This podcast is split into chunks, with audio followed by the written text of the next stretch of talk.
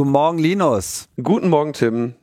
Linus, es läuft super. Wenn es so weitergeht, kann ich die Metaebene bald wegen Reichtums schließen. Hast recht, das mit dem Testzentrum war echt eine super Idee.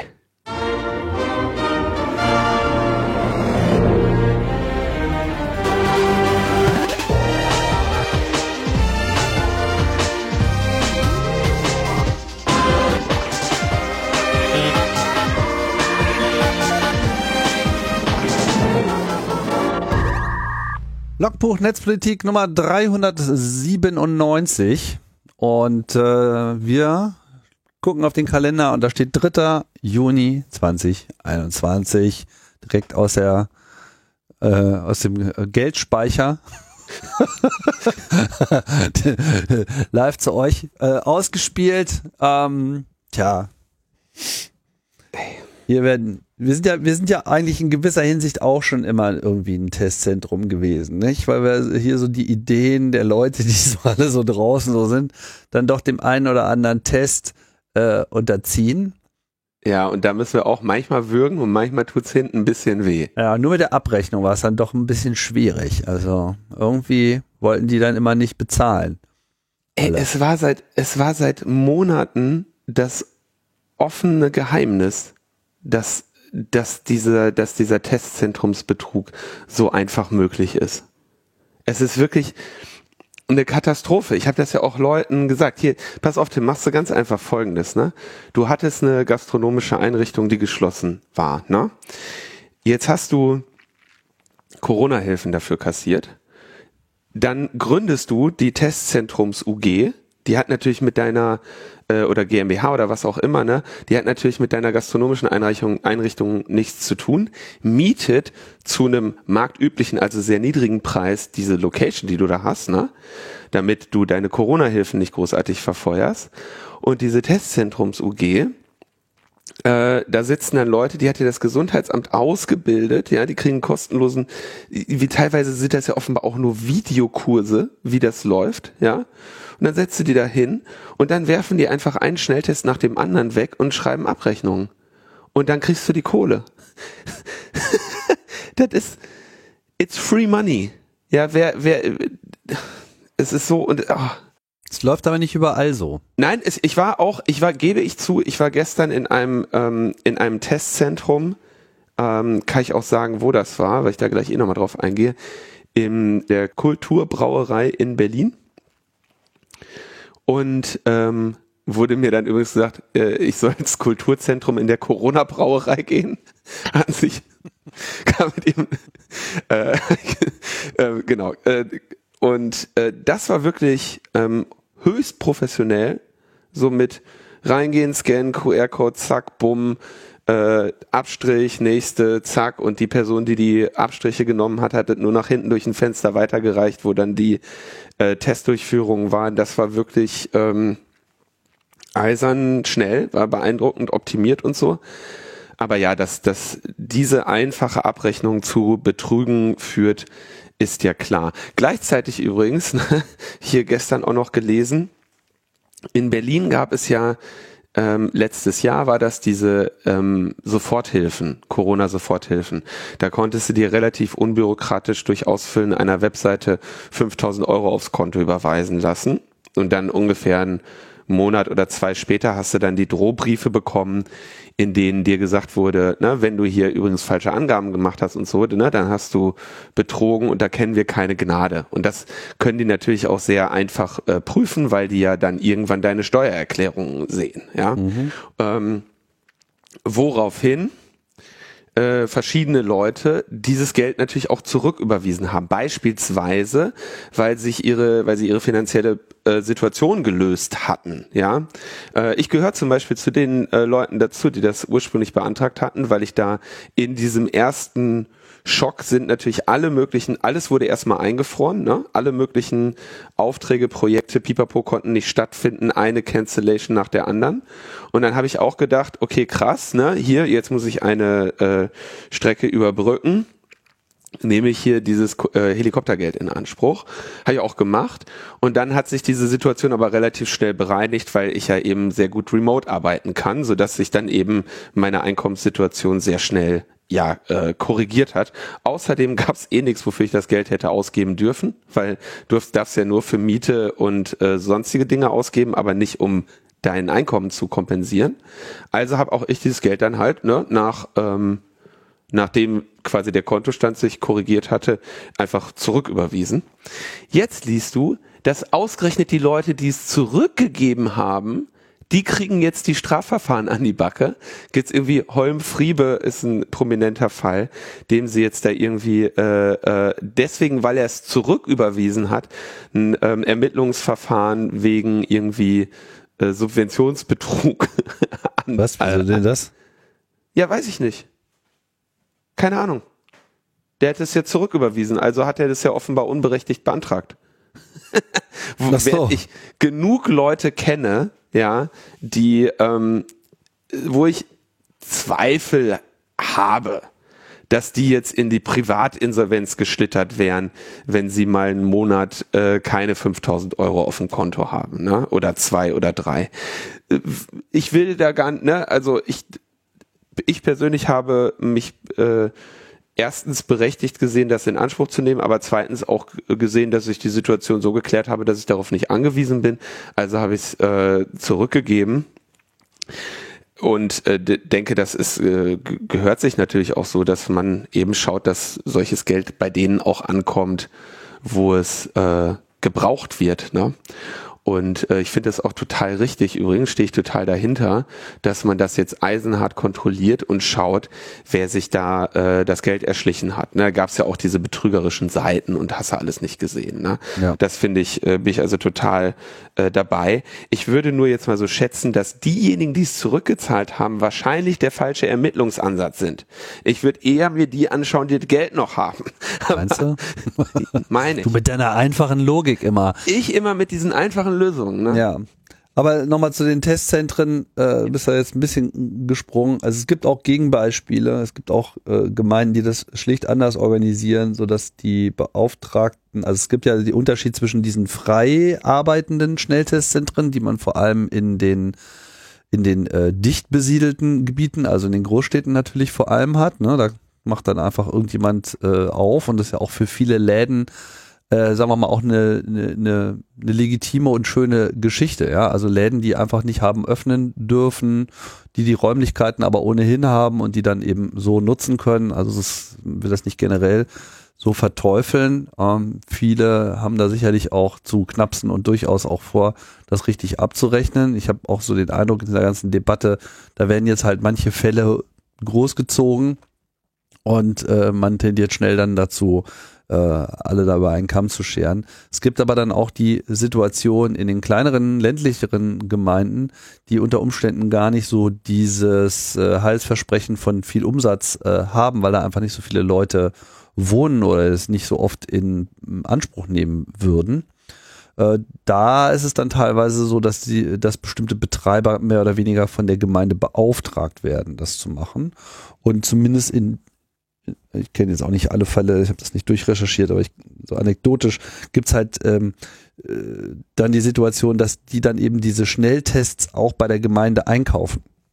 Das heißt, die ganze Zulieferung äh, und damit dann auch die Abrechnung, wie viele äh, Tests da jetzt äh, geliefert werden etc., läuft da schon mal in anderen Bahnen und äh, gibt da sehr viel mehr Kontrollmöglichkeiten. Also wir haben, ich habe, ich kann das glaube ich erzählen. Ich war an der, also ich, ich weiß von welchem Fall du gerade sprichst. Wir äh, beschäftigen uns ja beide so ein bisschen mit dem Festival-Kontext und ähm, es ist ja, glaube ich, auch bekannt, dass das äh, Fusion Festival ein PCR-Labor jetzt da stehen hat, geiles Teil in, äh, auf dem Gelände und äh, natürlich, weil sie dort PCR-Tests anbieten, natürlich auch sich als Bürgertestzentrum für die Region anbieten. Und da ist es tatsächlich so, ne, das ist äh, dünn besiedeltes Mecklenburg-Vorpommern risches Land. Äh, ne, da kommen dann mal die paar Leute aus der äh, aus den angrenzenden Dörfern vorbei.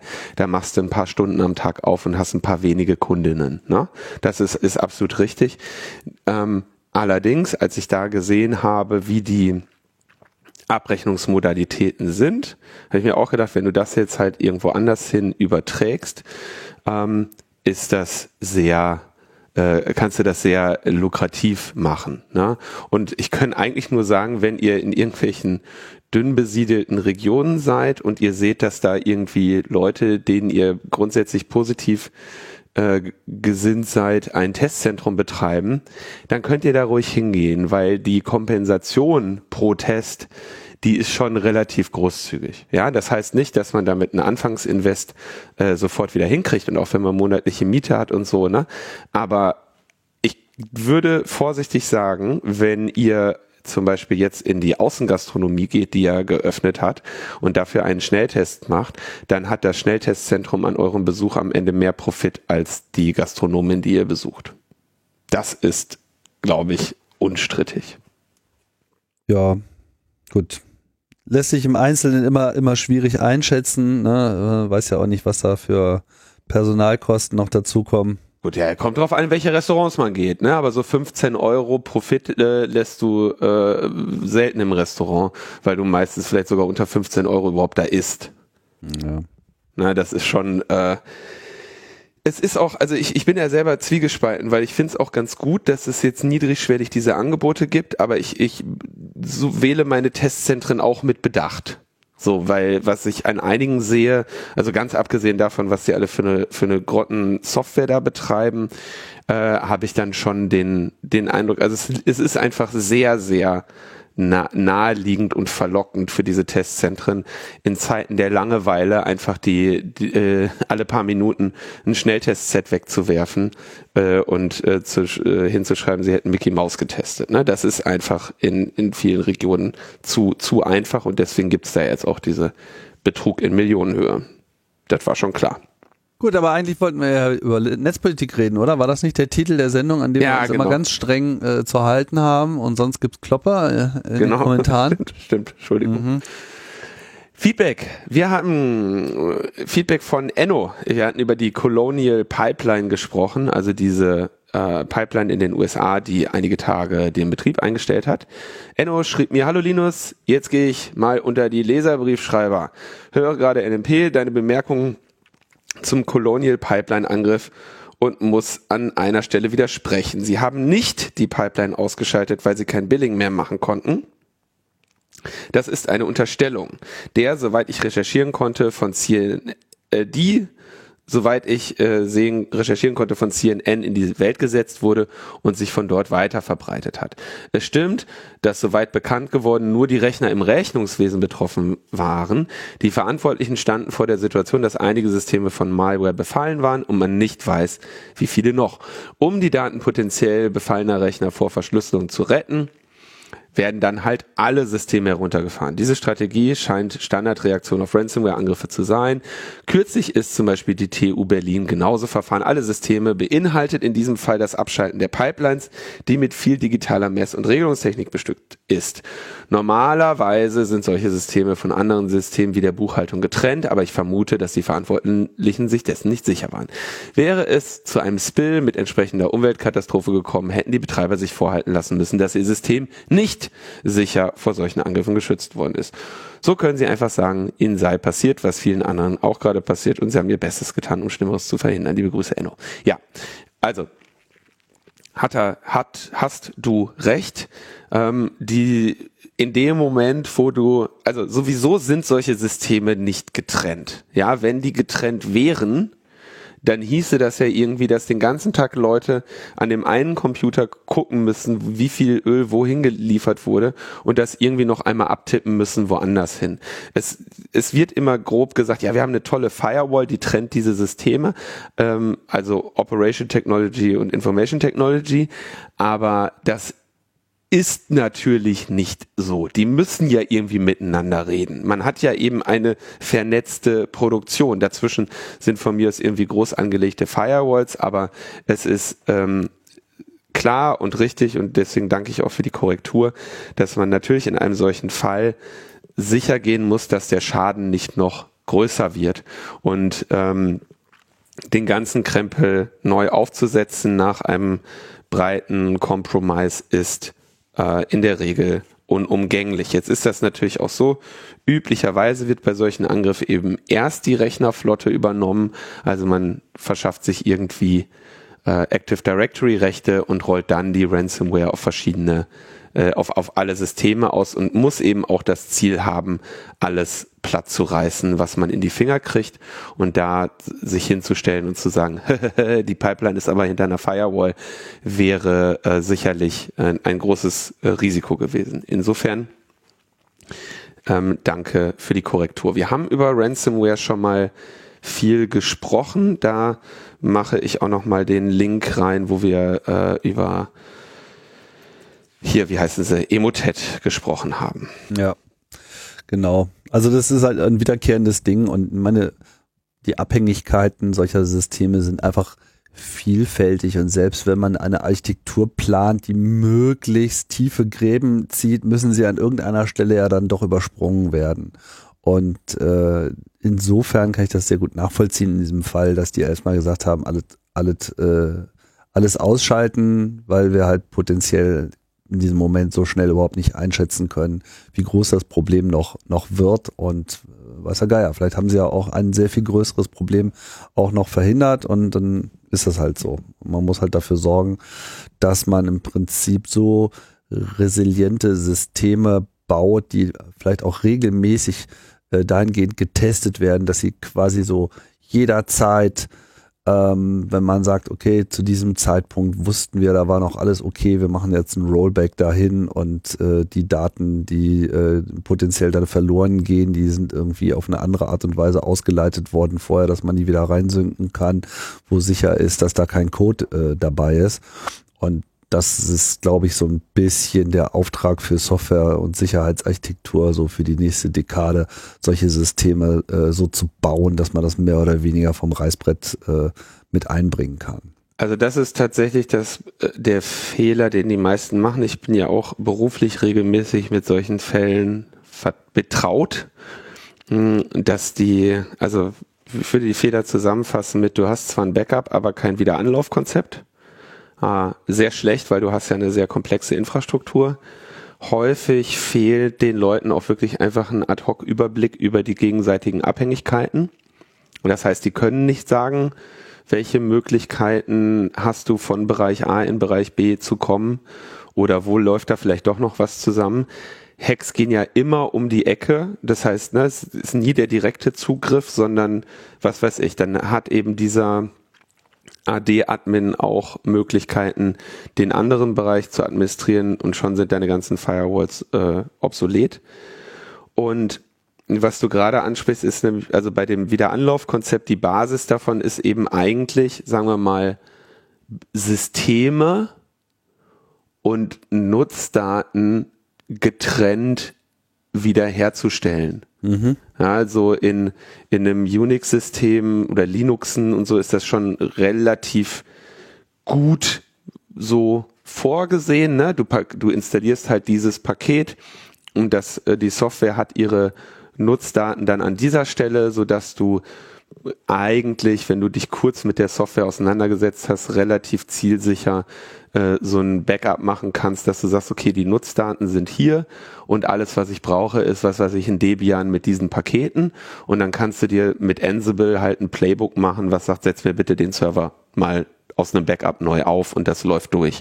Aber diesen Automatisierungsgrad ähm, erreichen viele Unternehmen erst dann, wenn sie einmal ähm, von einer Ransomware betroffen waren, dann alles neu bauen müssen und dabei dann anfangen, zum Beispiel mit Ansible oder anderen äh, Systemen, die diese Playbooks anzulegen und äh, äh, die entsprechenden Backups zu machen. Ja, es ist ja nicht nur eine Frage von solchen Systemwerkzeugen, äh, sondern es ist halt auch eine, eine Frage der Softwarekultur. Also Software muss natürlich dann auch so gebaut sein, dass sie, dass sie mit solchen Prinzipien klarkommt und ja, das ist, glaube ich, ein Lernprozess, wie Security an sich ein Lernprozess war. Wenn man sich anschaut, wie vor 20 Jahren noch Systeme ausgeliefert und ans Netz gehängt wurden. Ja, oder auch heute, Luca. Ja, jetzt hast du das Wort gesagt. ähm, ja, klar, ne? Also das, selbstverständlich kommt das auch nicht bei jedem sofort an und äh, und das ist eigentlich auch so eine Erkenntnis, dass bestimmte Fehler wenn sie denn generell möglich sind, auch immer wieder gemacht werden und dass das eben äh, technisch auch eine Frage des richtigen Fortschritts ist, in der Informatik in zunehmendem Maße dafür zu sorgen, dass bestimmte Fehler gar nicht erst gemacht werden können. Also nur mal so als einfaches Beispiel, früher war so Programmabstürze durch falsche Speicherzugriffe so einfach der Klassiker schlechthin. Ja, und äh, jetzt geht's in zunehmendem Maße natürlich in Richtung Programmiersprachen benutzen, wo so ein Fehler gar nicht mehr auftreten kann gibt natürlich noch viele andere, die auftreten können und die treten ja dann auch und schiebt sich immer wieder so ein bisschen nach vorne, so, aber im Prinzip muss man das eben auch systemweit denken. Ne? So wie setze ich eine Anwendung auf? Und dann ist der erste Schritt ist, okay, und jetzt sorgen wir als allererstes, sorgen wir erstmal dafür, dass die Architektur ausgerollt wird, damit wir jederzeit zu jedem Zeitpunkt irgendwie back in time gehen können und den Datenstand ab dem Moment äh, uns wieder reinsynken etc. und dass die Software auf jeden Fall da ist und dass, dass die aktuellen Daten auch nicht verloren gehen. So, das ist sozusagen der erste Schritt in dem Moment, wo du überhaupt erstmal sagst, ich baue jetzt hier eine neue App. Und das, das ist irgendwas, was wir in zehn Jahren einfach haben werden und was heutzutage einfach noch nicht da ist. So, jetzt darfst du was zur Luca-App sagen. Christian hat uns geschrieben, neulich war ich beruflich in Hamburg unterwegs, wo die Inzidenz derzeit unter 30 liegt. Natürlich habe ich gleich die Gelegenheit genutzt und nach über 14 Monaten mal wieder offline geshoppt. Etwas, wonach ich überhaupt gar keinen Drang verspüre, lieber Christian, aber äh, wenn es für dich äh, wichtig ist. Vor Galeria Kaufhof Karstadt gab es zwei Schlangen eine Schlange mit Luca-App, eine Schlange ohne Luca-App. Natürlich habe ich mich in die letztere eingereiht. Als ich an der Reihe war, wurde nach meinem Ausweis gefragt und Name, Anschrift, Telefonnummer notiert. Der Mitarbeiter tippte diese Daten in sein Tablet ein. Beiläufig fiel mir auf, dass er meine Daten in die Luca-App einspeiste. Nein. Nach dem Check-in ging ich dann recht schnell in die vierte Etage, kaufte zwei neue Jeans und verließ das Geschäft wieder. Ein Checkout erfolgte nicht. Ich denke, dieses Beispiel zeigt recht gut die Nutzlosigkeit der Luca-App auf. Hier muss nicht mehr das viel zitierte Beispiel des Zoos herhalten. Was würde nun also passieren, wenn jemand tatsächlich positiv getestet und angeben würde, er wäre am gleichen Tag wie ich bei Galeria einkaufen gewesen? Möglicherweise war diese Person im ersten und zweiten Stock unterwegs und ist mir nie begegnet. Möglicherweise kam diese Person erst im Geschäft an, als ich schon lange weg war. Einen Checkout gab es für mich ja nicht. Würde man auf Grundlage dieser wackeligen Datenbasis nun Quarantäne oder Selbstisolation für mich anordnen?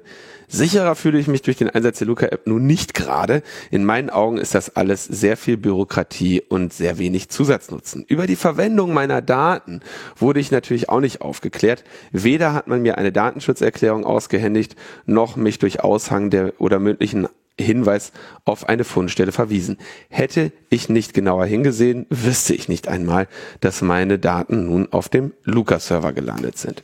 Ja, äh, und äh, zu so einem Scheiß ermutigen diese Leute ja auch äh, die Locations. Es ist, es ist sowieso, also ein Galeria Kaufhof ist ein schönes Beispiel für einen Riesenladen, wo und wo niemand jemals sagen wird, diese Daten interessieren uns. Das kannst du auch einfach sein lassen. Ich habe hier auch, wollte das nachher eigentlich zitieren, nochmal die Aussage von einem äh, Gesundheitsamtleiter, äh, der sagte so, also ist ja schön und gut mit den ganzen Schwachstellen in Luca, ne?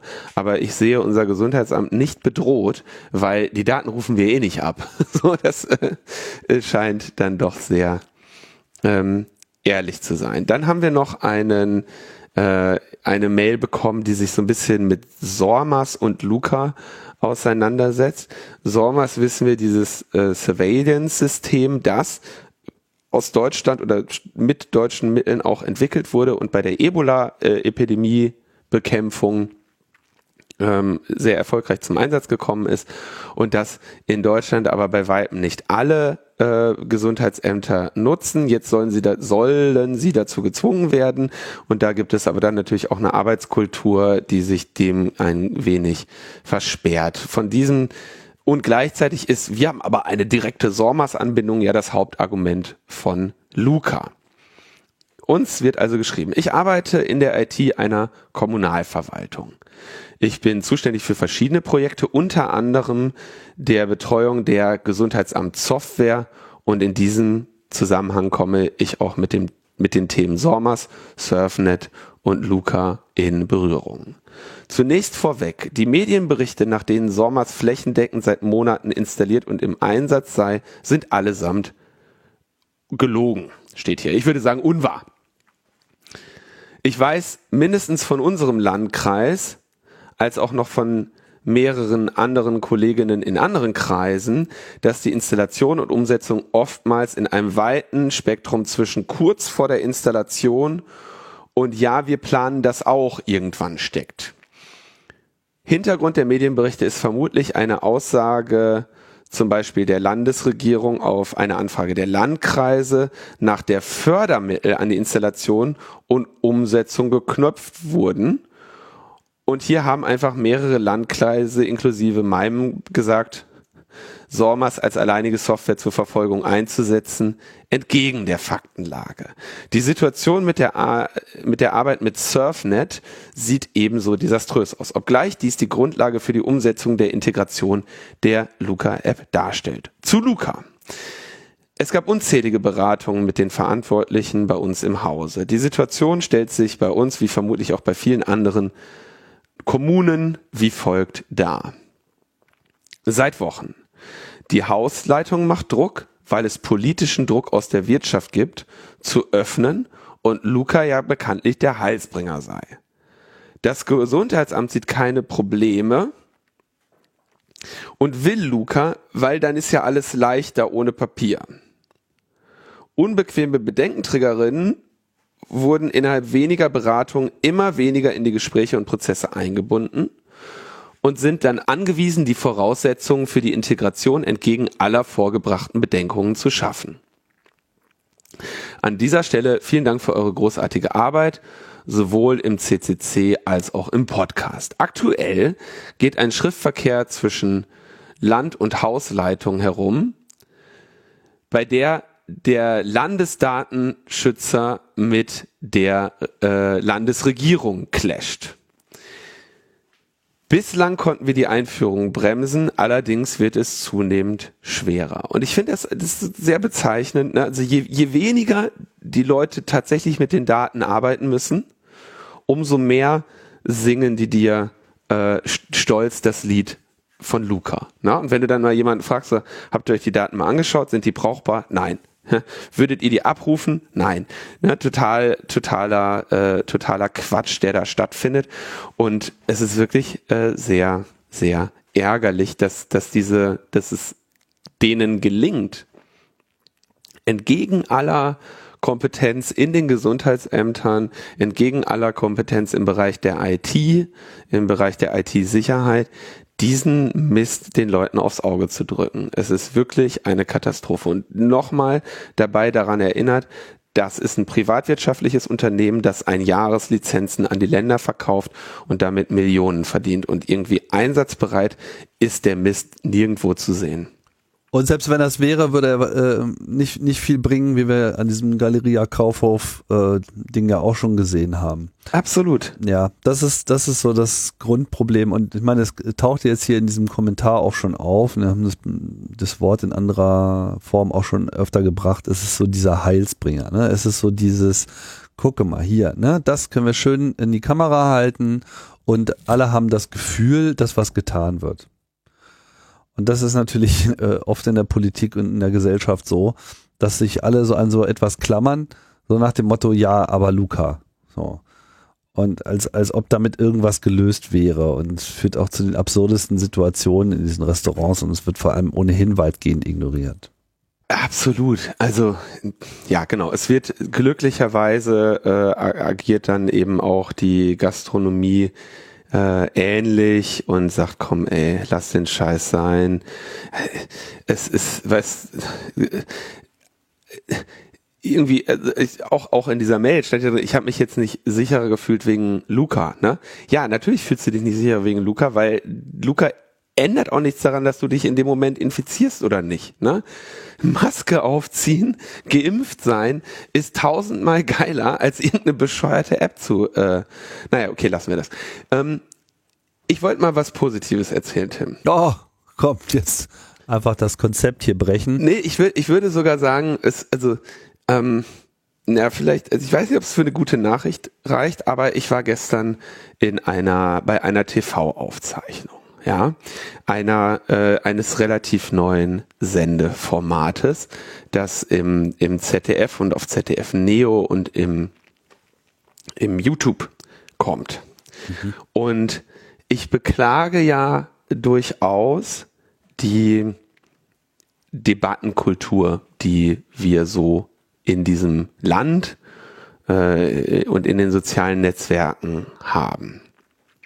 Ähm, weil es hier den wenigsten Leuten noch irgendwie darum geht, ne, ein Thema zu ergründen oder zu erörtern, sondern vielen Menschen einfach nur noch darum geht, halt möglichst einfache äh, Wahrheiten rauszuhauen. Und wir haben riesige Probleme, was äh, die Diskrim also was Angriffe und Diskriminierungen angeht, was die Verbreitung von Unwahrheiten angeht.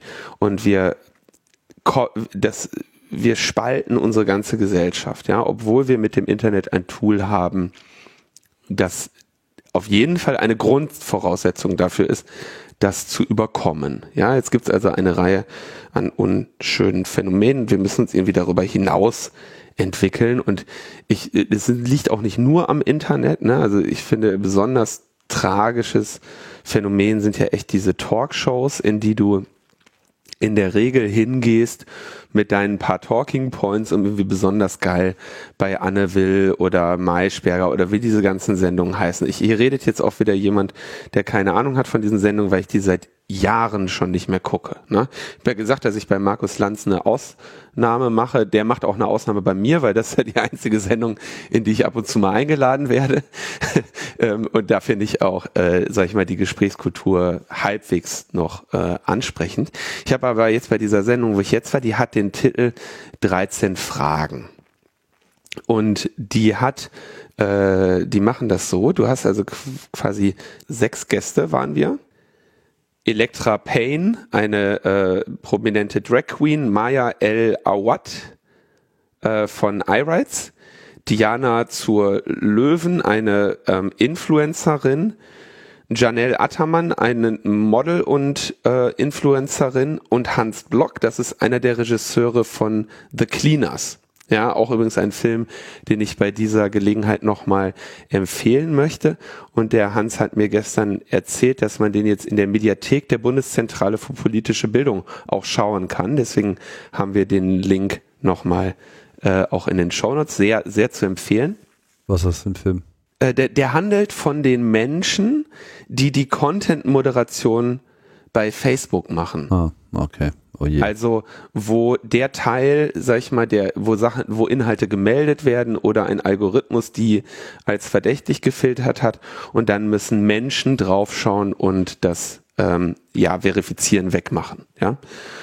Und ähm, dass der der der der Start dieser ganzen äh, Recherche, die da war, war eben, da gab es einen Fall vor mehreren Jahren, wo in, ich glaube, das war Kanada, ein äh, Missbrauchsvideo auf Facebook gepostet wurde und viral gegangen ist. Ja, also wo quasi diese, diese Content Moderation versagt hat. Und dadurch sind die beiden Regisseure auf die Frage gekommen, hör mal, wie funktioniert das eigentlich?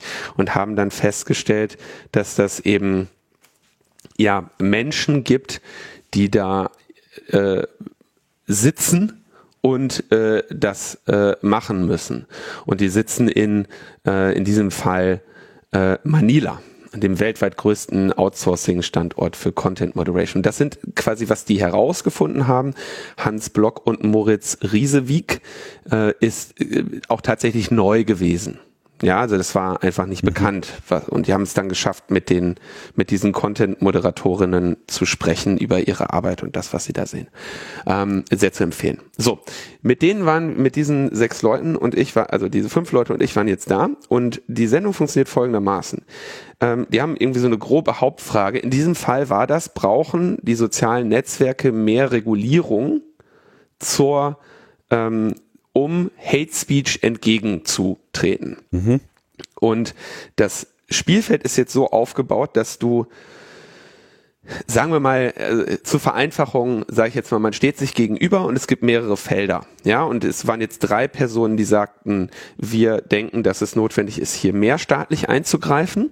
Und es waren drei Personen, die sagten, wir denken, es ist nicht nötig, hier noch mehr äh, staatlich einzugreifen. Und die einen stehen quasi in der gelben Ecke, die anderen in der äh, grünen Ecke. Und jetzt kommen verschiedene Fragen die dann der Moderator, in unserem Fall Jo Schück, auch ein denke ich, äh, inzwischen sehr bekannter Moderator, so ZDF-Aspekte und so, da kennt man den her ähm, immer mit ja ein bisschen äh, anspruchsvolleren oder hochqualitativeren Formaten, äh, stellt dann eben unterschiedliche Fragen und die werden dann so in der Gruppe diskutiert. Ne? Also spricht dann jetzt, was weiß ich, einzelne Personen an, dann können andere entgegnen. Und du kannst als Teilnehmerin eben, wenn die Gegenseite jetzt etwas sagt, halt einen Schritt auf sie zugehen. Und ähm, so werden dann verschiedene Ideen erörtert, ne? Und ähm, dann kommst du am Ende zu, zu einem Kompromiss. Und diese, oder das Ziel der Sendung ist, einen Kompromiss zu erlangen, ja, wie auch immer der aussehen sollte. Und ich habe eigentlich auch gedacht, naja, also ehrlich gesagt glaube ich nicht, dass man mich hier zu irgendeinem Kompromiss hinkriegt, so, ne? Aber was ich an dieser Sendung so toll fand, ist, sie befördert es. Das Ziel der Sendung, einfach die Sendungsmechanik, ist nicht, dass du da hingehst und die anderen irgendwie fertig machst. Und ähm, sehr bemerkenswert, die äh, Janelle hat in dem äh, hat in der Sendung dann gesagt, so sie würde eine äh, sie fände es nicht schlecht, wenn man sich in sozialen Netzwerken mit Ausweis registrieren müsste. Ne? Und dann haben wir eine, haben wir Gegenargumente angebracht und sie hat von ihrer Position Abstand genommen und hat gesagt, da hast du einen Punkt, so, das äh, habe ich nicht ähm, bedacht und insofern diese Forderung, äh, der, die, von der distanziere ich mich jetzt wieder. Ne? Mhm. Stell dir mal vor, so etwas würde bei, bei Anne Will passieren. Ne? Da würden, da würden Pauken und Trompeten würden alle sagen, was, Alter, wer bist du denn? Du kommst hier in die Sendung und du, du, du lässt dich auf einmal von einem, von einem anderen Argument überzeugen. Du hast verloren, du bist die Loserin, geh nach Hause, dann wirst du am nächsten Tag auf Spiegel Online verarscht oder so. Ne? Mhm. Und in diesem Format wird das aber befördert, ja, das ähm, und und es gab es natürlich, in, ich habe jetzt das als ein Extrembeispiel genommen, weil das, äh, weil sie das auch sehr offensiv äh, gesagt hat, so okay, ich bin ich bin überzeugt, ich äh, von eurem Argument diese Forderung äh, stelle ich nicht mehr auf. Und das fand ich, ähm, das ist in, sehe ich in diesen Fernsehformaten nicht, ja, und das finde ich wirklich sehr zielführend. Ich, ich wünsche dieser Sendung viel Erfolg und ähm, ähm, Einfluss, dass wir mal wegkommen von diesen Talkshow-Arenen, in denen irgendwie die Gladiatoren immer wieder die gleichen reingekippt werden, äh, um, um, um, sich um, um sich gegenseitig irgendwas an den Kopf zu werfen. Und das äh, hat mich dann doch sehr beeindruckt, dieses Format. Deswegen wollte ich dafür werben. Ist ja auch vor allem mal wirklich was, wo man eine Kamera braucht. Oder wo eine Kamera sinnvoll ist. Ja, genau, genau. Also das auch noch, ne? Du, ähm, und äh, weil du eben dieses Spielfeld hast, das, also ich mich interessierte daran jetzt eher so diese, die, die, die, dass die Mechanik der Sendung einfach nur dir sagt so, übrigens, du kannst hier, ne? auf die anderen zugehen. Und es gibt erst die Fragenrunde und dann gibt's die Kompromissrunde und dann äh, na, müsst ihr mal irgendwie äh, aufeinander klarkommen. Und was hier natürlich noch ganz spannend war, war, dass natürlich alle sich darüber einig waren, dass äh, irgendwie dieser ganze Hate im Internet nicht wünschenswert ist. Ähm, und es man dann halt Meinungsverschiedenheiten darüber gab, wie ähm, dem Problem zu begegnen ist. Und das ist überhaupt schon mal der, der, das war schon mal der erste Punkt, dass man das in der Sendung überhaupt hingekriegt hat. Weil wenn ich jetzt, äh, sagen wir mal, in eine der bekannten TV-Sendungen gehen würde, ne, dann, dann, dann müsste ich mich ja eben mit einer solchen Position die ganze Zeit rechtfertigen, ob ich denn den Hate in Ordnung finde, der ähm, anderen Menschen da im Internet, äh, insbesondere natürlich, äh, ne, sind ja immer die gleichen, ne?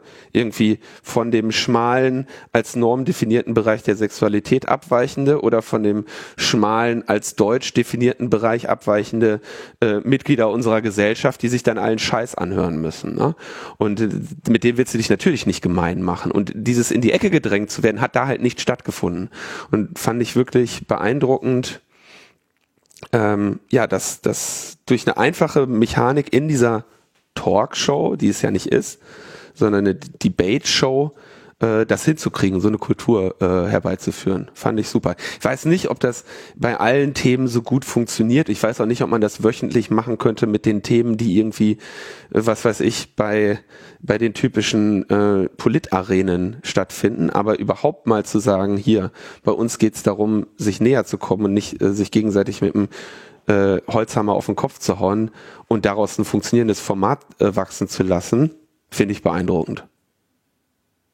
Ja, wollte ich mal loswerden. Kann man irgendwann gucken. Ich weiß noch nicht genau, wann die Sendung kommt, aber ähm, gibt natürlich auch andere und äh, bin mal gespannt, ob wir vielleicht das doch noch schaffen, äh, die Kurve zu kriegen, was die Debattenkultur in Deutschland angeht. Wann, wann kommt denn die Sendung raus? Weiß ich nicht ganz genau. Die haben so, also die haben jetzt mehrere Sendetermine mir gesagt äh, und aber wann diese spezifische kommt, äh, ist ist noch nicht äh, genau gesichert. Mhm. Ja, bin ich bin ich gespannt, wie das funktioniert. Ich äh, kannte das auch noch nicht, werde mir das mal angucken. Ähm, ist auf jeden Fall mal ein interessanter Einsatz von von Fernsehen und äh, das ist ja auch was äh, auch was wert. Fandst du die also die Auswahl der Personen war gut? Ja, selbstverständlich. Ne? Die haben ja alle, also ähm, die haben ja alle ihre Erfahrungen und ihre Kompetenzen gehabt. Die Redaktion hat da, denke ich, eine sehr äh, gute Arbeit geleistet. Ne? Also mh, wenn du jetzt mal schaust, die, also äh, äh, Elektra Payne ist äh, eine Drag Queen. Kannst du dir natürlich vorstellen, was die an Kommentaren sich angucken kann. Ne?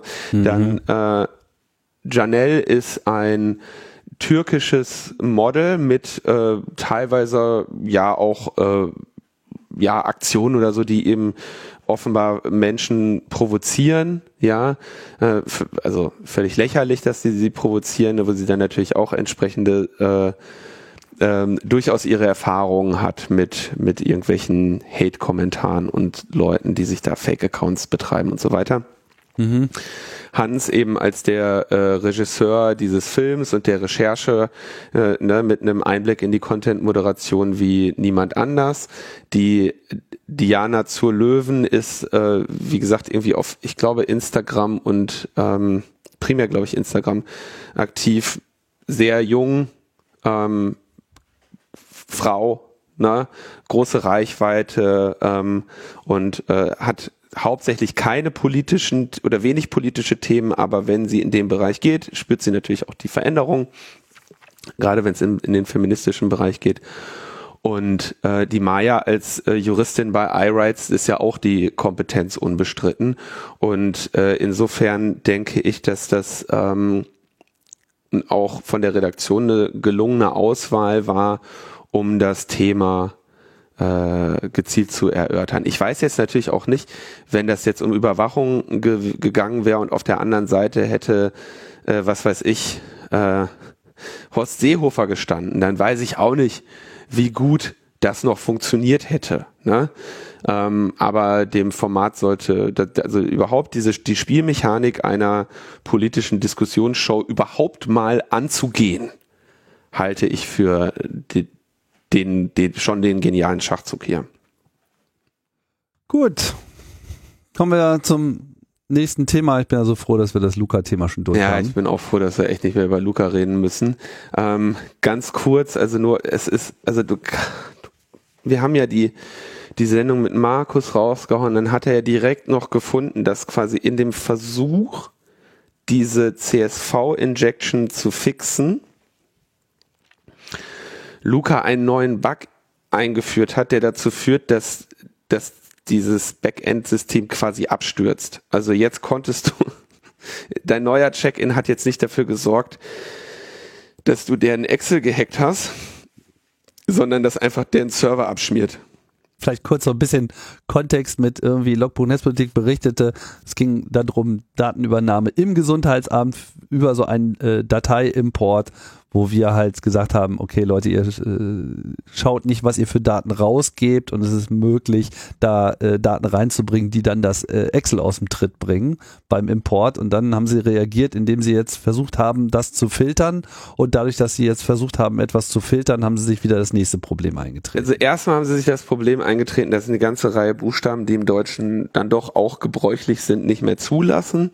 Ähm, und dann haben sie sich eben einen ein, ein Edge Case eingehandelt, wo ähm, ein Check auf, ein, auf eine Variable des falschen Typs stattfindet und dann schmiert die ganze Applikation ab. Das heißt, du kannst, konntest jetzt quasi bei dem Export dafür sorgen, dass der, dass diese Luca-App abschmiert mit einem mit einem Fehler und dann kommt halt gar nichts mehr. Ne? Was die Sache natürlich noch schlimmer macht, weil dann kommen da gar keine Daten mehr raus. Ähm, dann haben sie was auch, also wirklich an, da, du weißt wirklich nicht, ob die wirklich so dermaßen inkompetent sind oder ähm, einfach nur böswillig und ich, ich fürchte fast eine Kombination aus beiden. Und zwar haben wir ja auch in Log, im Logbuch darüber gesprochen, dass der Fehler unter anderem darin bestand, dass sie in dem Feld für die Postleitzahl alles Mögliche zugelassen haben, also alle Zeichen und auch beliebige Länge, während wir ja wissen durch Rolf, dass die Postleitzahl in Deutschland fünf Ziffern sind. Punkt. Die zu sanitizen ist ähm, enorm einfach. Du guckst einfach an allen fünf Stellen, ob es eine Ziffer ist, schneidest den Rest ab und bist durch. Ja? Ähm, und die CSV Injection wird primär eingeleitet durch das Gleichheitszeichen in diesem Falle.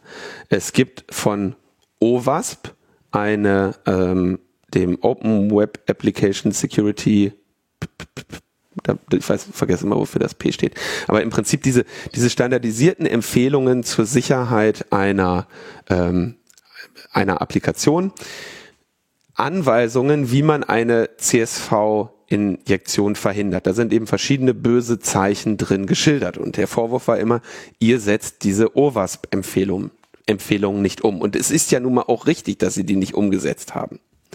Dann haben sie aber jetzt irgendwie der, der Patrick Hennig, der CEO dieses Unternehmens und der Bublitz heißt der, äh, Markus Bublitz, der begnadete, also ein begnadeter PR-Sprecher, kannst du wirklich ein einzeln, also wirklich äh, wirklich Herz, ein besonders gutes, schlechtes Beispiel, ähm, haben dann den Markus vorgeworfen, er hätte nicht, ähm, er hätte ihn ja nicht wirklich den Fehler gemeldet, weil, jetzt halte ich fest, Tim, der Fehler war nicht nur, dass sie das Gleichheitszeichen zugelassen haben, sondern auch, dass sie das Komma zugelassen haben.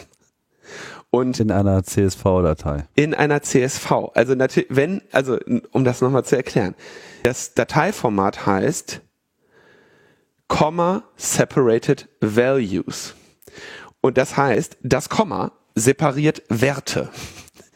Und wenn du natürlich dann in ein Feld ein Komma schreibst, dann muss dieses Komma escaped werden in dem CSV-Format.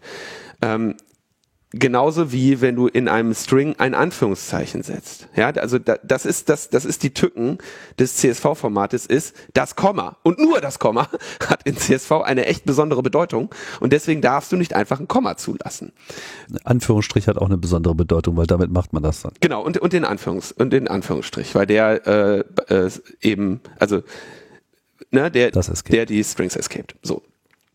Und dann haben die sich ernsthaft beschwert bei, äh, bei Markus Mengs, dass er ihnen nur gesagt hat, dass sie die OWASP-Regeln nicht einhalten, während sie ja auch noch die CSV-Regeln nicht einhalten. Und, und das haben die denen zum Vorwurf gemacht. Ja, also. Aber was heißt denn, sie escapen nicht das Komma? Also ich meine, sie trennen doch dann, also sie, achso, sie schreiben einfach die Komma, wenn ein Komma, oh, wenn ein Komma im, im Wert ist, schreiben sie es einfach rein? Ja. Oh Gott, und, und sie escapen generell nicht gar nichts, gar nichts. Und sie haben gesagt so und und und das, was sie immer meinten, wir haben ja einen OWASP-Filter. Wenn sie den hatten, was sie immer wieder behaupten, dann hat der halt nur zu Beginn der Zelle geguckt, ob da ein Gleichheitszeichen ist. Und wenn du aber jetzt in der, in der zu Beginn der Zelle in Anführungszeichen Komma hattest und dann ein Gleichheitszeichen oder so, ne, dann hat dieser Filter nicht mehr funktioniert. Also was sie gesagt haben, okay, okay, okay, wir haben das Gleichheitszeichen nicht ordentlich escaped, aber es ist ja nur die halbe Geschichte, Markus. Du hast uns ja nur die halbe Geschichte erzählt. Du hast uns ja nicht gesagt, dass wir bei CSV auch das Komma nicht escaped haben. So, und jetzt kommst du. Oh, Alter, also Nicht mehr auszuhalten. Wie bekloppt sind die denn eigentlich? Ist, ist wirklich, Das geht doch überhaupt nicht mehr. es ist Was? wirklich nicht wahr. Ist, Mann. Das, das, das ist doch, ach, es ist das habe ich mir doch auf, auf dem Schulhof seinerzeit irgendwie reingetrimmt. Mann, das ist doch selbst, oh Gott, ich fasse es überhaupt nicht. es ist wirklich es ist gar nicht auszuhalten, ja. Wissen die überhaupt, die wissen überhaupt nicht, was Parsing ist oder so. Also das ist den Begriff, den kennen die gar nicht. Ne, das ist Hochsicherheit, Tim. Hochsicherheit. Ja, Hochsicherheitslösung. So, und, äh, und das, das, und die entblöden sich nicht, weißt du, Das auch noch auf Twitter zu diskutieren. also was sie, was sie hier machen, ne, die hätten ja sagen können, ah, scheiße, wir haben Oversfall umgesetzt, danke für den Hinweis, jo, äh, haben wir vor, vor drei Wochen, als uns das gemeldet wurde, große Fresse gehabt, war falsch, Dankeschön, Credits, Markus Mengs, Thema erledigt. Nein, die, die, die, die, die beschuldigen den dann noch auf Twitter, dass sie ja noch viel mehr Fehler gemacht haben.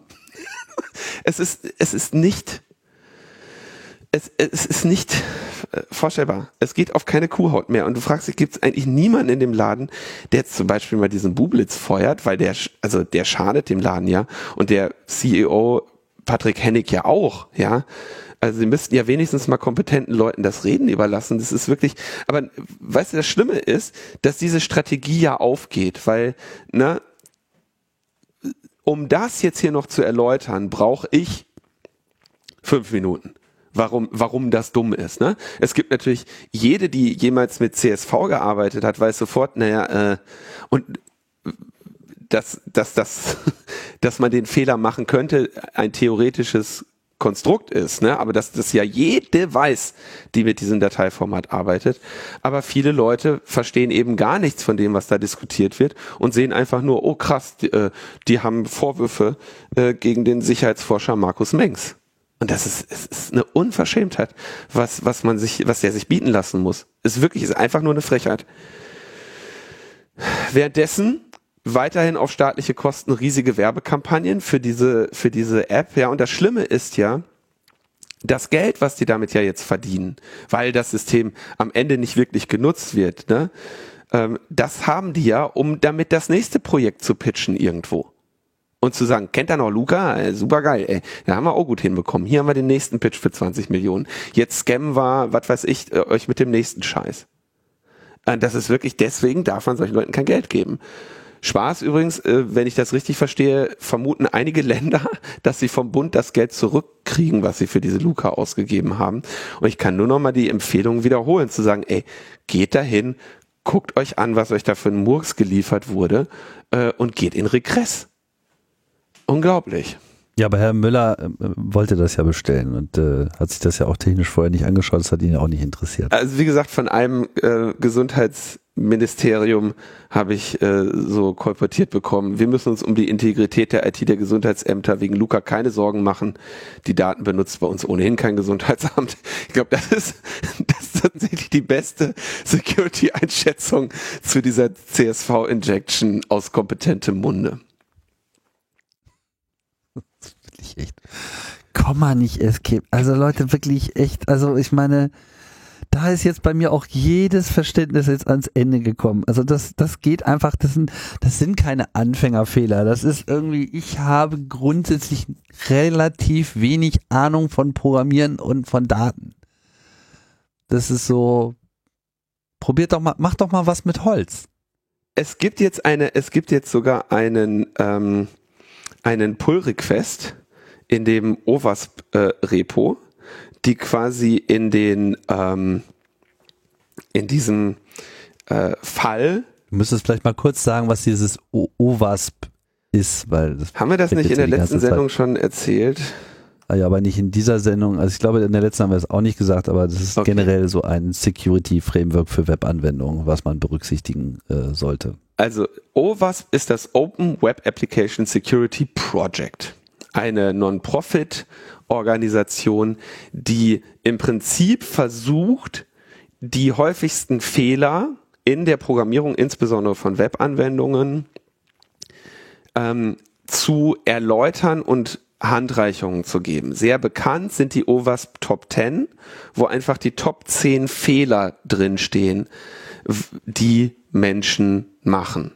Ja, ähm, irgendwie. In, und der erste ist Injection, der zweite ist Broken Authentication, der dritte ist Sensitive Data Exposure. Ne? Und wenn du dir das anschaust, kannst du eigentlich den größeren Teil der Sicherheitslücken, die du da draußen so findest, einfach in diese äh, sagen, ja, das ist irgendwie OWASP A8, äh, unsichere Deseri Deserialisierung oder, oder, oder. Und die geben natürlich auch jeweils die Empfehlungen, wo drin steht, wie man den, also wie der Fehler zustande kommt und wie man ihn vermeidet. Und bei diesen OWASP zur CSV-Injection, gibt es jetzt einen ähm, GitHub äh, Pull Request, wo jemand sagt, übrigens, hier steht ähm, in dem in dem Fall zur CSV-Injection stehen nur die bösen Felder in der Zelle. Vielleicht sollte man noch einen Satz hinzuschreiben, dass man sich selbstverständlich auch überlegen muss, was die Zelle ist. ja.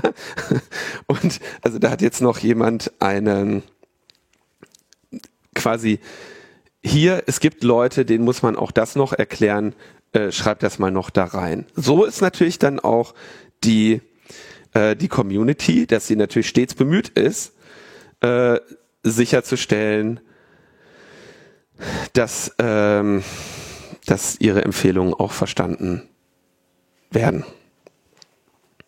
Tja, sehr unterhaltsam. Ja, lass uns das Thema beenden. Ja, kommen wir zum schönen Thema. Ein Kinofilm, den wir hier schon mehrmals beworben haben, dessen Filmstart, äh, glaube ich, auch schon relativ mehrmals verschoben wurde, so ein bisschen der äh, Corona-Pandemie natürlich zum Opfer gefallen. Und zwar geht es da um den Film Alles ist eins, außer der Null. Mhm. Äh, Dr. Waus Chaos Computer Film. Ein Film über Wau Holland, den Gründer des äh, Chaos Computer Clubs, die Anfänge des Chaos Computer Clubs äh, spezifisch abdeckend äh, mit Schwerpunkt auf ja Perspektiven Leben von Wau und ähm, mündet irgendwann auch in dem in dem Chaos Computer Club der heutigen Zeit, also ne, was ist aus den diesem kleinen Hackertreffen Kongress mit ein paar hundert Leuten heute geworden? Und auch die politischen ähm, Perspektiven und Botschaften, die ich ja auch so besonders ähm, ja weitsichtig finde, werde ich ja nicht müde zu betonen, dass halt in der Tuva TXT und äh, auch in der Hackerethik eben eine besondere Weitsicht bewiesen wurde, welche Bedeutung Informatik und Vernetzung in unserer Gesellschaft haben würde und welche Konsequenzen ähm, das haben wird. Ähm, ich komme auch ganz kurz in dem Film vor ähm, und habe deshalb die große Freude gehabt, schon mal vor längerer Zeit einen Rohschnitt davon zu sehen und bin äh, äußerst äh, angetan von diesem Film und ähm, denke, dass, dass man sich freuen kann, den zu schauen. Jetzt wurde der Kinostart äh, auf den 29.07. gelegt. Das ist, glaube ich, ein vielversprechendes äh, Datum für einen Kinolaunch, weil da wird es schön heiß sein. Das heißt, die Inzidenzen werden wahrscheinlich noch schön weit unten sein oder noch weiter unten, als sie jetzt sind. Und man wird vielleicht in ein Kino gehen dürfen. Die Frage ist, wird man noch in ein Kino gehen wollen bei den Temperaturen? Aber soweit ich weiß, sind Kinos ja auch ähm, inzwischen klimatisiert. Ähm, deswegen möchten wir euch darauf aufmerksam machen, dass es diesen Film gibt und dass ihr den sehen wollt. Ja, das äh, kann ich auch empfehlen. Muss ja nicht unbedingt am allerersten Tag sein. In der ersten Woche hilft dem Film natürlich, ne? Hilft dem Film und hilft euch unter Umständen auch noch. Da gibt's doch, gab's da nicht so eine Begleitaktion? Ja, genau. Also wir sind da gerade vom Chaos Computer Club in den Planungen für beispielsweise die Premieren und Erstaufführungen ähm, Begleitung zu schaffen. Also beispielsweise ist, mal ganz kurz in meinen Kalender gucken, wo ist das denn? Äh, am 22. Juli eine Premiere in Hamburg im Schanzenpark. Ach so, übrigens fällt mir ein, Tim. Es gibt ja auch Open-Air-Kinos, ne? Habe ich ganz vergessen. Das ist nämlich hier Schanzenpark ist nämlich, glaube ich, ein Open-Air-Kino. Und nochmal eine Woche vorher. Ja, ja, genau. Das ist irgendwie Premiere oder so. Ne? Und es muss ja gar nicht darum gehen, dass du in eine, in eine, in eine kalte Bude gehst. Es ist ja Zeit der, der Open-Air-Kinos. Sorry, ganz, ganz vergessen. Ist so lange her, dass, äh, dass ich irgendwo hingehen durfte. Ne? Und ähm, da gibt es also mehrere Premieren und eben Vorführungen, wo dann auch Leute aus dem Chaos ähm, an Ort und Stelle sind und dann beispielsweise nach dem Film noch ein bisschen darüber sprechen oder vor dem Film, ne? Oder vielleicht noch, je nachdem wie das ist, der lokale Chaos Computer Club noch einen Schunk äh, serviert.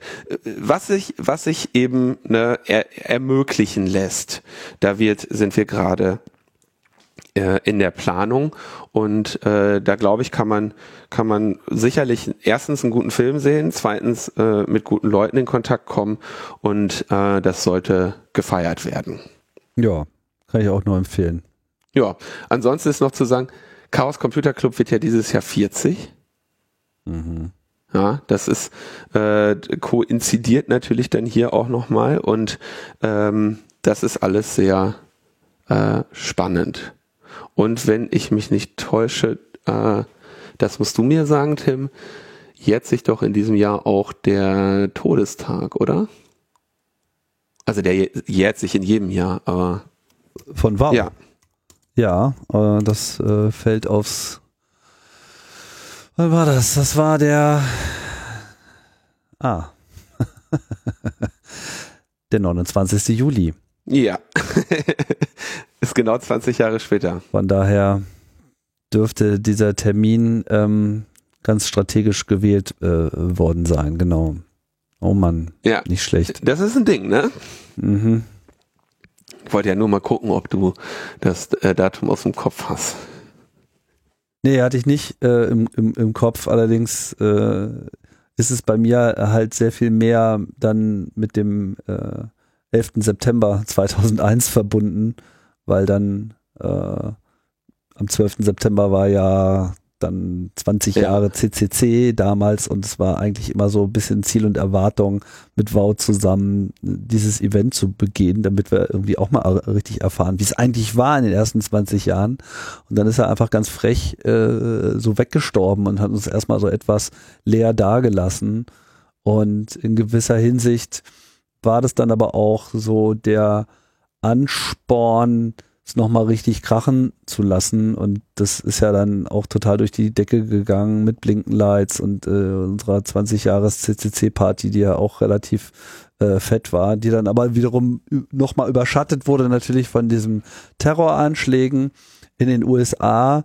Und das äh, wurde dann wirklich zu einer der verrücktesten Wochen meines Lebens. das werde ich äh, nicht vergessen.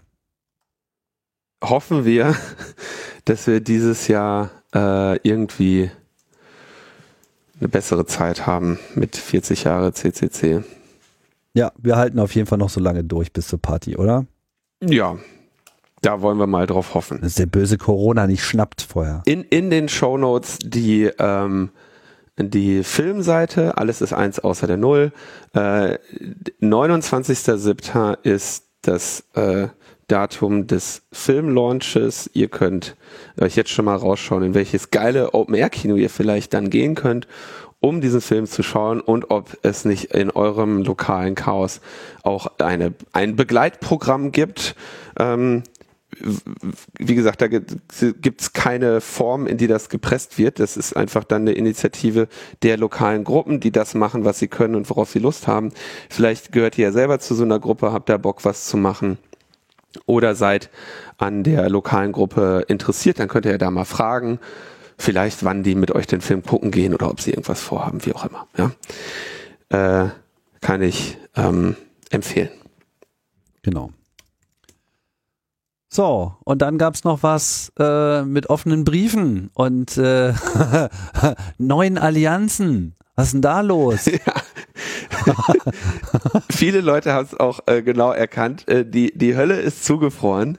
Äh, es gibt einen ähm, offenen Brief, der sich an die Bundesregierung und die mit dem Staatstrojaner-Thematiken befassten Ausschüsse des Bundestags gerichtet hat.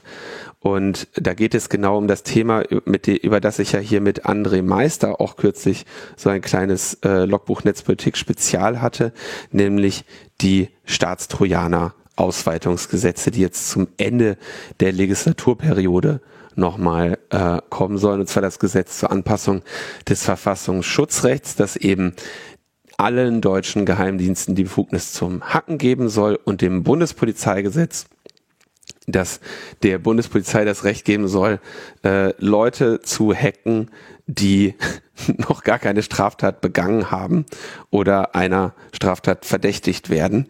Und mit dieser Ausweitung einhergehen soll ja ähm, die Pflicht kommen, dass Anbieter von Internetdiensten aktiv bei der Infektion der Geräte ihrer Kundinnen mitwirken müssen. Ähm, und das ist ja, also wir haben es in der Sendung äh, besprochen. Wenn ihr die Sendung mit André noch nicht gehört habt, kann ich die enorm empfehlen. Die war wirklich sehr gut, weil André dieses Thema wirklich wie kein anderer äh, durchdrungen hat. Das ist die LMP 395 Gute Geheimdienste Gesetz. Und ich sag, muss ja wirklich sagen, mit Staatstrojanern setze ich mich ja auch auseinander. Ne? So ist das ja nicht. Ich habe ja auch ähm, ein oder zwei Stellungnahmen zu dem Thema an, äh, an den Deutschen Bundestag geschrieben. Aber der André ist da einfach noch viel fitter in dem Ding, als äh, ich das bin. Und ich glaube, er ist wahrscheinlich auch der fitteste in dem Thema, den man überhaupt finden kann. Deswegen die LMP 395 nochmal empfohlen, um damit also wo, worum es da geht und wogegen wir uns da aussprechen. So, das Spannende an diesem Sachverhalt war jetzt, weil ja die Anbieterinnen verpflichtet werden sollen, ihre eigenen Kundinnen zu hacken im Auftrag der Geheimdienste, ähm, haben selbst Facebook und Google gesagt, äh, das geht uns jetzt irgendwie ein bisschen zu weit. Ja? Und es gibt einen, einen offenen Brief, ähm, zu den Unterzeichnerinnen gehören äh, ECO, Verband der Internetwirtschaft. Ne? Wir wissen Klaus Landefeld, äh, der ja auch bei uns schon zu Gast war. Der Bundesverband IT-Mittelstand, ähm, die Stiftung Neue Verantwortung, beziehungsweise hier steht, es wäre nur Sven Herpig. Ich weiß nicht genau, warum da nur sein Name steht, wird seine Gründe haben. Mailbox.org, ähm, äh, der JP Berlin, der politische Provider, der Verband der Anbieter von Telekommunikations- und Telekommunikations- und Mehrwertdiensten, der VATM, Mail.de, Bundesverband IT-Sicherheit, äh, so Boxcrypter, so ein äh, Cloud-Verschlüsselungsdienst.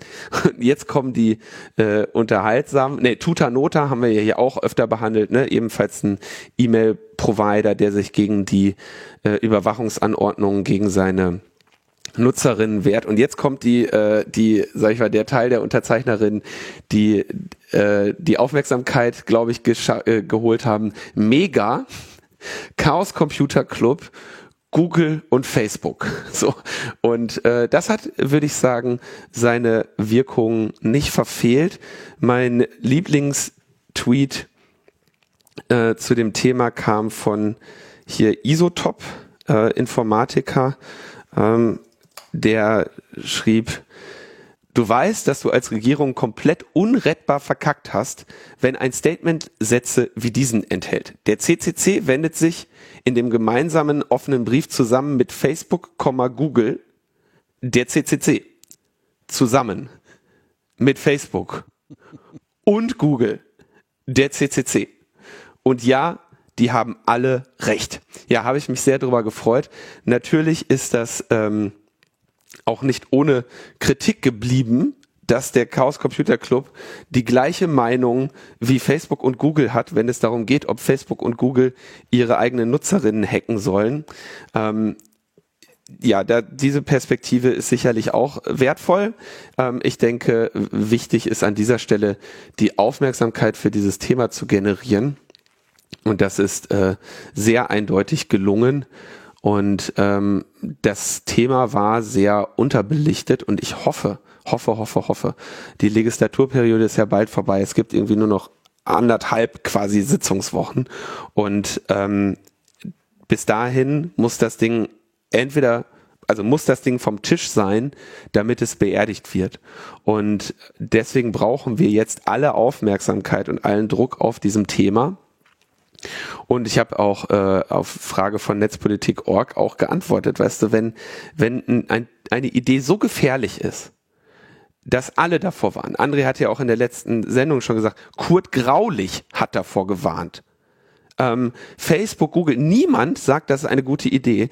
Dann frage ich mich, äh, warum man das verheimlichen sollte und sagt, nee, ähm, wir sind ähm, wir sind zwar dagegen, aber wenn Facebook und Google dagegen sind, dann, dann, dann äh, sind wir nicht dagegen oder was. Oder dann be beteiligen wir uns nicht an dem, äh, an dem Protest. Ja, und wenn es einfach mal darum geht zu zeigen, so die Idee ist so scheiße, dass selbst Facebook, Google und CCC gemeinsam an einem Strang ziehen, das kriegst du halt selten.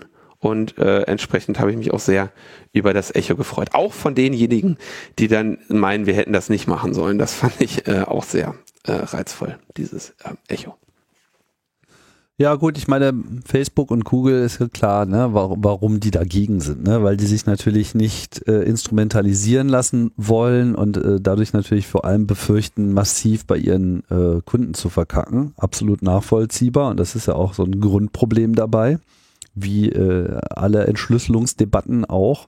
Und das ist, äh, glaube ich, auch so ein Fight, den die Politik äh, demnächst noch härter führen wird mit der äh, Wirtschaft, weil die halt einfach keinen Bock haben, sich sozusagen ihr Kundenverhältnis vollständig zerstören zu lassen. Ja, absolut. Also ne, das natürlich ist das deren äh, Motivation, ja, aber äh, die, also diese Motivation, man muss ja mal, also in dieser 13 Fragen Sendung gestern, ne, habe ich ja auch natürlich das Verbot des Geschäftsmodells von Facebook gefordert und die Zerschlagung. Ja, es ist ja nicht so, als wäre ich ein Facebook-Freund, äh, Facebook-Feind und äh, nutze das nicht und äh, hoffe, dass wir das irgendwann überkommen in unserer Gesellschaft. Ähm, man darf sich aber auch echt nicht nicht vergessen, das sind supranationale Konzerne, die sehr, also die sehr viel mehr Einfluss haben als was weiß ich die Bundesrepublik und ähm, die sich auch gegen sehr viel mehr Einfluss überall auf dieser Welt wehren müssen, ähm, wo nämlich Staaten versuchen, diesen Laden und irgendwie unter ihre Kontrolle zu bringen. So. Und da bist du in Ländern wie Deutschland noch relativ gut aufgehoben, wenn du nämlich mal schaust, was irgendwie in anderen Staaten so los ist. Und diese, also während Google und Facebook hier äh, zu Recht sehr stark äh, kritisiert werden, sind sie in anderen Ländern tatsächlich noch sehr viel stärker, ähm, ja, wie soll man das sagen? Dabei, Meinungsfreiheit gegen staatliche Eingriffe zu stärken. Ja, das sind aber eben auch andere Staaten, äh, die auch im weitesten Sinne nicht demokratisch sind. Ich will jetzt gar nicht deren Rolle dort loben. Ich will nur sagen, denen kläffen die ganze Zeit irgendwie, ich weiß nicht, wie viele Staaten gibt's 160 oder so? 160? Nee, mehr, 200 irgendwas. Ja? Okay, ich wollte jetzt keinen ja. Staat vergessen, alle Staaten sind schön. Ähm, diese ganzen Staaten kläffen denen die ganze Zeit ans Bein und wollen sich derer bemächtigen und die sind natürlich damit befasst, sich dagegen zu wehren. Und wenn sie in Deutschland die Auflage bekommen, hackt mal bitte eure Nutzer, dann kommt selbstverständlich als nächstes China und sagt, übrigens, ihr habt da was Schönes gebaut, das könnt ihr bei uns auch mal direkt ausrollen. Ne? Und insofern, natürlich ist jegliche ähm, Motivation bei denen am Ende, also jedes Mal, wenn sie im Interesse ihrer Nutzerinnen für irgendwas kämpfen, ist das, weil sie diese Nutzerinnen behalten wollen, weil sie weiter monetarisieren wollen. Das ändert aber nichts daran, dass sie hier in dieser Stelle für eine wichtige ähm, Sache kämpfen, die ja nicht nur sie betrifft, sondern auch hier eben so kleinere Unternehmen wie unter den Unterzeichnenden mail.de, mailbox.org oder Tutanota. So. Und wäre ja auch lustig, wenn die jetzt ohne die Macht von Facebook und Google dagegen kämpfen sollen. Ja, also das ist, äh, ich denke, das Argument, äh, ihr seid einer Meinung, aber ihr dürft nicht gemeinsam äh, diese Meinung vertreten, trägt dann nicht weit. Genauso wenig wie das Argument, äh, dass äh, der Chaos Computer Club jetzt ähm, äh, Facebook segnen würde oder dass Facebook jetzt in der mehr Nutzerinnen kriegt, weil weil, alle sich denken, oh krass, boah, CCC und Facebook, alles klar, dann kann er doch auf Facebook gehen. genau, bevor äh, die passenden Kommentare dazu kommen, korrigiere ich es gleich mal nach. Also offiziell gibt es 193 Staaten, okay. die äh, unumstritten sind und damit Mitglieder der Vereinten Nationen. Außerdem gibt es aber dann noch äh, ungefähr, äh, dann gibt es noch sowas wie Vatikanstadt und irgendwie zwölf andere Staaten, die, sagen wir mal, äh, zumindest von anderen Ländern äh, eingeschränkt anerkannt werden oder sich in freier Assoziierung zu anderen Staaten befinden. Sowas soll es ja auch geben. Welche sind, der, welche sind das? Äh, die in freier Assoziierung sind, äh, naja, ich würde so sagen, das ist wahrscheinlich sowas wie Transnistrien und so, die äh, Südossetien, wo Russland sozusagen anerkennt, aber andere Staaten nicht und dann diese Taiwan-China-Situation und all so eine Sachen, Macau. Also da äh, ist auf jeden Fall 200 ist jetzt nicht nicht schlecht geraten gewesen von mir, obwohl ich ehrlich gesagt, wenn ich es jetzt hätte hinschreiben sollen, wahrscheinlich 230 gesagt hätte, aber egal. Also wir haben ungefähr 200 Staaten äh, auf dieser Erde und das reicht ja dann auch. Hoffen wir mal, dass, dass wir da jetzt nicht in irgendein Wespennest getreten sind. Sind wir bestimmt. Bestimmt, bestimmt, bestimmt. Okay. Äh, ja, also das ist äh, und äh, entscheidend ist hier die Aufmerksamkeit auf das Thema äh, und die haben wir, äh, glaube ich, relativ erfolgreich generiert und hoffen jetzt, dass es natürlich auch bei den verantwortlichen Politikerinnen einen Prozess des Umdenkens anregt, wenn sie sich mal denken, äh, okay, krass, da sind jetzt irgendwie so wirklich alle dagegen, ähm, vom Eco über die kleine, zarte Pflanze der mittelständischen Wirtschaft, die wir hier noch nicht kaputt getreten haben, über die NGOs, über oder über einige NGOs und über äh, die großen Konzerne. Vielleicht sollten wir uns überlegen, ob wir da gerade äh, wirklich etwas machen, das niemand möchte. Ja. Gut, schauen wir mal ähm, nach Dänemark. Sag mal, Linus, erinnerst du dich noch? Wie war das eigentlich mit dem Ausspähen unter Freunden? Da, das geht gar nicht. Geht gar nicht, oder? Nee, ja, kannst du nicht machen. Nee, das ist einfach, das ist nicht okay. Und ähm, aber das Überraschende ist, findet statt. Nein. Wir. Und äh, das war, wer das äh, Zitat jetzt so nicht mehr erinnert, das war ja so das Statement von äh, Angela Merkel, nachdem die ganzen Snowden-Enthüllungen aufgekommen sind und sich in Deutschland der NSA-Untersuchungsausschuss äh, herausbildete und all diese ganzen äh, Wehen. Und was haben wir gesehen? Äh, überall wurde irgendwie überwacht, überall wurde auch kooperiert mit der NSA, der äh, BND war ganz fleißig dabei, dem äh, NSA Zugriff zu geben zur deutschen Infrastruktur. Ja, da waren dann Überwachungsstationen, wo dann die Amerikaner fleißig Selektoren eingespeist haben, so nach dem Motto, hier, das sind, hier sind unsere Suchrequests, hier sind unsere Suchstrings, unsere Inklusion, unsere Exklusion und gibt uns doch mal ein bisschen was ab von dem, was ihr da irgendwie aus dem Äther kratzt oder aus euren Datenleitungen saugt, was da in äh, ja beim beim D6 in den Knoten hin und her fliegt. All das haben wir hier eine Milliarde Mal besprochen. Äh, und stellt sich raus, ähnliche Dinge passieren auch in Dänemark. Und äh, da gab es schon vor einiger Zeit einen Geheimdienstskandal, der tatsächlich äh, von den ganzen NSA-Enthüllungen ähm, ausgelöst wurde, weil es gab dann nämlich tatsächlich eine interne Untersuchung der Geheimdienstaktivitäten in Dänemark, weil man sich gedacht hat, naja, so, also wenn das da so in Deutschland so läuft, so gucken wir mal lieber, ob bei uns dann irgendwie auch noch was äh, falsch läuft. Und es gibt dann tatsächlich auch eine passende Aufsichtsbehörde. Ähm, immerhin gibt's sowas, eine Überwachung der Nachrichtendienste, TET. Irgendwie, ich versuche das jetzt mal nicht auf Dänisch auszusprechen, weil ich habe keine Ahnung von Dänisch. Und ich frage mich gerade, so etwas wie eine Aufsichtsbehörde über Geheimdienste, den Level hat es ja in Deutschland noch nicht mal. Ne? Wir haben eigentlich ja nur so diesen parlamentarischen äh, Jetzt hätte ich fast wieder PKK gesagt. Das, wie heißt es jetzt? Äh, PKGR. Die Kontrollkommission hat sich ja umbenannt, genau, hat sich ja jetzt umbenannt, genau. Und ähm, das war's dann eigentlich. Den darf ab und zu mal ein bisschen was erzählt werden, aber die dürfen es auch keinem weitererzählen. Aber dass wir das so wirklich so auf dem Level einer Behörde haben, das äh, wäre mir jetzt neu. Scheint es also da zu geben was die Sache nicht unbedingt transparenter macht, weil das Ganze ist dann 2015 schon angeleiert worden und tatsächlich gab es wohl auch Ergebnisse, die wurden aber dann nicht weitergereicht. So, weil, naja, also wenn das jetzt auch noch einer erfahren würde, das wäre ja nicht so gut. Weil stellt sich dann raus und es wurde dann eben vor neun Monaten über Whistleblower an die Presse geleakt, dass sehr wohl äh, eine ähnliche Praxis in Dänemark auch stattgefunden hat. Da betrifft, das Ganze betrifft ähm, quasi so das BND-Äquivalent in äh, Dänemark, der militärische Geheimdienst, abgekürzt FE. Auch hier verzichte ich jetzt mal auf dänische Aussprache, auch wenn sich diese Worte so interessant lesen. Heißt aber letzten Endes auch nicht sehr viel anderes.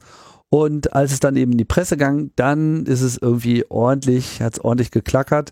Und äh, unter anderem musste dann erstmal der Chef äh, zurücktreten und am Ende ist eigentlich auch die komplette gesamte Führung von diesem FE äh, gegangen worden. Ja, insofern alles wunderbar. Also auch dort ähm, sind halt Abhörstationen von Dänemark mitgenutzt worden über solche Selektoren und ähm, wenig überraschend wurde unter anderem auch Angela Merkel und Frank-Walter Steinmeier, damals äh, Außenminister in Deutschland, äh, überwacht. Das war wohl auch schon bekannt habe ich jetzt diesen Berichten entnommen. Mir war es ehrlich gesagt noch nicht bekannt. Das ist irgendwie nicht so richtig durchgedrungen. Und die eigentliche wirkliche Neuigkeit ist wohl, dass auch Per Steinbrück davon äh, betroffen war, der damals ja Finanzminister war. Außerdem lagen wohl noch diverse andere Politiker in diesen Selektoren aus Schweden, Norwegen und äh, Frankreich. Und jetzt regen sich natürlich alle auf, jetzt wo das irgendwie in der Presse ist. Ja. Per Steinbrück meinte dazu, er sei aber nicht sauer. Nur enttäuscht. Er hätte nur äh, äh, Spott, Spott. Ja, er würde es grotesk finden, was dort abgelaufen ist. Okay. Super, oder? Grotesk. Grotesk. Ja.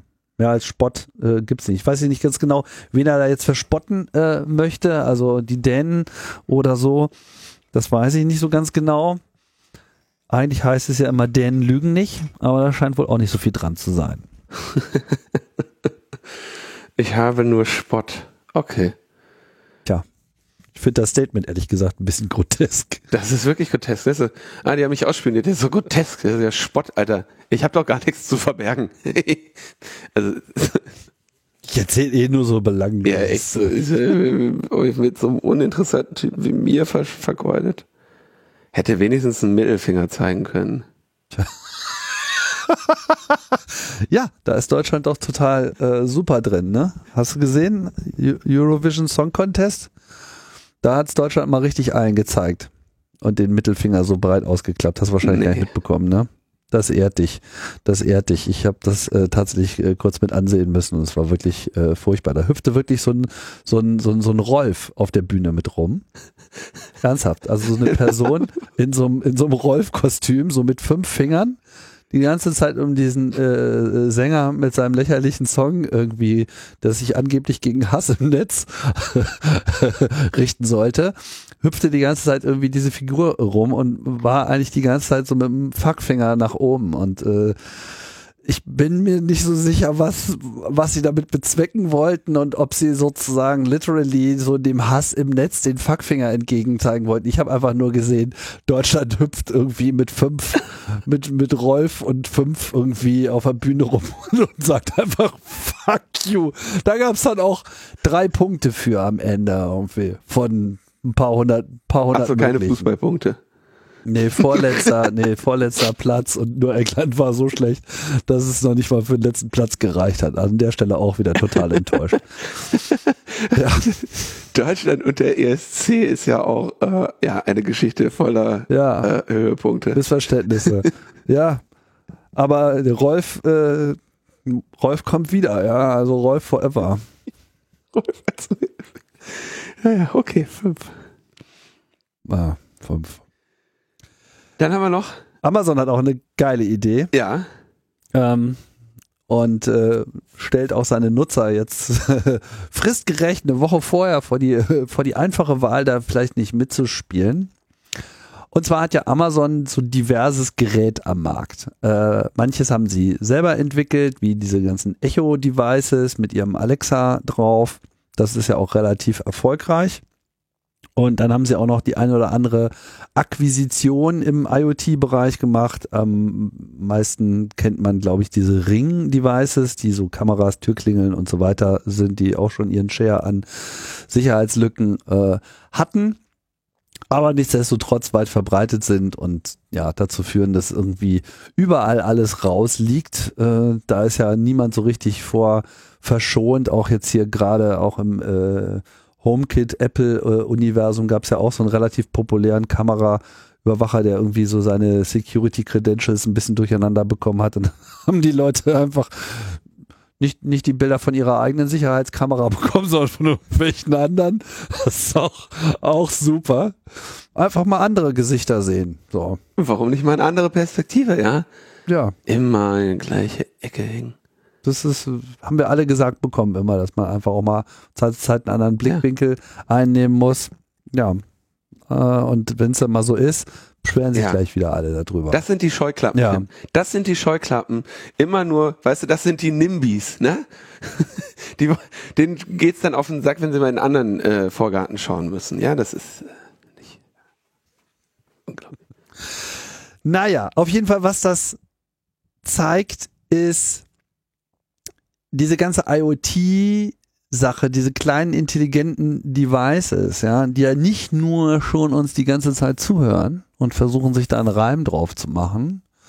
Manche, indem sie das alles ohnehin zentral prozessieren, wie es halt bei Amazon üblich mhm. ist, und äh, andere, so wie Apple das macht, die zumindest versuchen, irgendwie den Kram noch so in den eigenen vier Wänden zu verstehen, mit ein bisschen Hilfe aus dem Netz sind natürlich vor allem auch so aktive Teilnehmer des eigenen Netzwerks. Und da man natürlich auf diese Software keinen Zugriff hat und die sich ja auch permanent aktualisieren können, mm, liegt es dann doch schon sehr in der Hand des Herstellers, wie sehr einen das jetzt irgendwie gefährdet oder nicht. Also wenn es wenn es morgen bei Alexa eine, eine generelle Sicherheitslücke äh, gibt, die vielleicht eine Woche lang nicht gefixt wird, ja, dann sind halt einfach Millionen von Haushalten unmittelbar sofort davon betroffen. Und das sollte man immer im Kopf haben. Und äh, jetzt hat Amazon äh, etwas angekündigt mit dem schönen Namen Sidewalk. So der digitale Bürgersteig, den sie da äh, aufbauen wollen, wobei sie da eigentlich auch sich erstmal selbst im Sinn haben. Die Idee ist, dass sie mit all ihren Internet-Connected Devices, die bei den Kunden rumstehen, ähm, das jeweilige Netzwerk, an dem sie angeschlossen sind, auch anderen Geräten aus ihrer Familie bereitstellen, selbst wenn die eben nicht ins selbe Netzwerk gehören. Also sagen wir mal, du wohnst irgendwo und dann äh, hat die Person über dir hat auch so ein Device und dann sehen die sich natürlich über das WLAN und ähm, die Vorstellung von Amazon ist, dass sie dann quasi so einen zweiten Kanal aufmachen und sagen, hier, äh, liebes Nachbargerät, mhm. mh, hm, falls dein Internet ausfällt, kein Problem, hier oben läuft's ja vielleicht noch, kannst du dann einfach über mich laufen lassen. Wobei sich das jetzt eben nur auf so, sagen wir mal, Normal-Traffic bezieht. Da geht es jetzt nicht darum, gleich Videoströme durch die Gegend zu leiten, aber zumindest diese Connectivity. Und sie versprechen sich halt äh, einerseits eine gewisse Ausfallsicherheit, die sie damit sicherlich auch ähm, generieren könnten und natürlich auch Hilfe beim Setup, weil es ja immer so ein bisschen tricky ist, solche Geräte äh, überhaupt erstmal aufsetzen zu können, bevor sie Netz haben und wofür sie dann aber meistens irgendwie Netz brauchen und dann gibt hier ein Key ein und so weiter.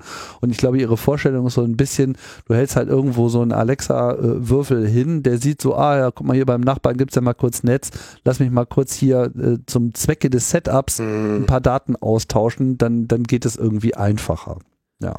Also es gibt ja schon immer wieder Ideen, die Internetanschlüsse, die die Leute haben, in irgendeiner Weise, ja, zu scheren. So. Phone war die erste Idee. Genau, Phone waren die ersten. Die haben gesagt, wir, wir haben einen äh, Wi-Fi Access Point, den haust du bei dir rein. Der macht ein Wi-Fi für dich und ein offenes für Leute, die auch so ein Phone haben. Und die, die keinen haben, können Geld bezahlen. Und dann haben die im Zweifelsfall, ne, also es war im Prinzip die Idee, Freifunk auf eine ja, im weitesten Sinne kommerzielle, kommerzielle Basis, Basis, zu setzen. Und die Idee war gar nicht ja. so enorm unsympathisch, weil es halt dieses, ne, gibst du, teilst zu Hause, dann kriegst du woanders. Ähm, ich habe in Frankreich, glaube ich, hat SFR das auch gemacht. Ich weiß gar nicht, ob die das immer noch machen. Die haben im Prinzip auch gesagt, pass auf, unser und du, wir haben, wir stellen dir einen Router hin, und der, du kannst das an und ausmachen und je nachdem, ob du es an, ob du es an und ausmachst, kannst du es auch woanders verwenden. Ne? Dann haben einfach alle Router, die das angeschaltet haben und irgendwo rumstanden, haben eben auch ihr WLAN geteilt. Und das kann natürlich potenziell totale ähm, Vorteile haben. Ähm, für dich selber auch, ne? Weil du äh, vielleicht ja nicht so viel Bandbreite zu Hause teilst und diese Dinger immer noch deine private Bandbreite gegenüber der geteilten priorisieren und so und du dafür irgendwo anders WLAN hast. Die ich find, fand diese Grundidee immer gar nicht so verkehrt. Ähm, Nö. Man fragt sich aber natürlich, naja, bei diesen Phone-Dingern und so, spalbt er den anderen Kram denn jetzt auch wirklich durch irgendein anderes VPN, damit das nicht, wenn da irgendjemand Mist macht, mit meiner IP im Internet steht und so. Ein, anderer Be ein anderes Beispiel ist dieses Find My Netzwerk, was Apple jetzt macht. Das ist ja auch eigentlich ein Mesh-Network, was sie aufbauen. Aber wenn irgend so ein AirTag nach Hause funkt, dann tut es das durch dein iPhone auf deine Kosten. Na? Und also ein verlorenes AirTag, an dem du vorbeiläufst, das sich irgendwie mit deinem iPhone oder mittels deinem iPhone sagt übrigens, ich bin hier und dann sagt dein iPhone Apple Bescheid. Das ist etwas, was dein iPhone tut auf deine ja paar Byte Datenkosten. Ähm, das eventuell nicht in deinem Interesse ist.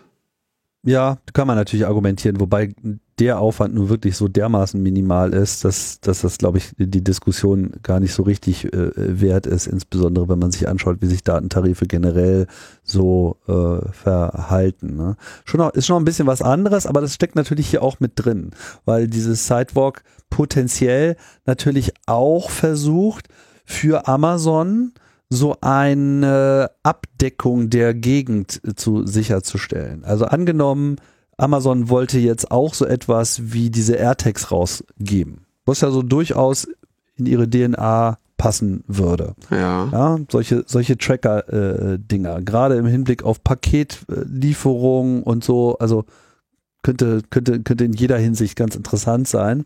Und da wollen die natürlich auch mit relativ geringem technischen Aufwand äh, diese Dinger finden. Ne? Diese AirTags, die haben ja außer Bluetooth und diesen neuen ähm, Breitbandfrequenzen äh, äh, und NFC ist da ja nicht mhm. viel drin. Die können ja kein, kein, kein WLAN, die haben ja keinen GPS-Empfänger oder sowas.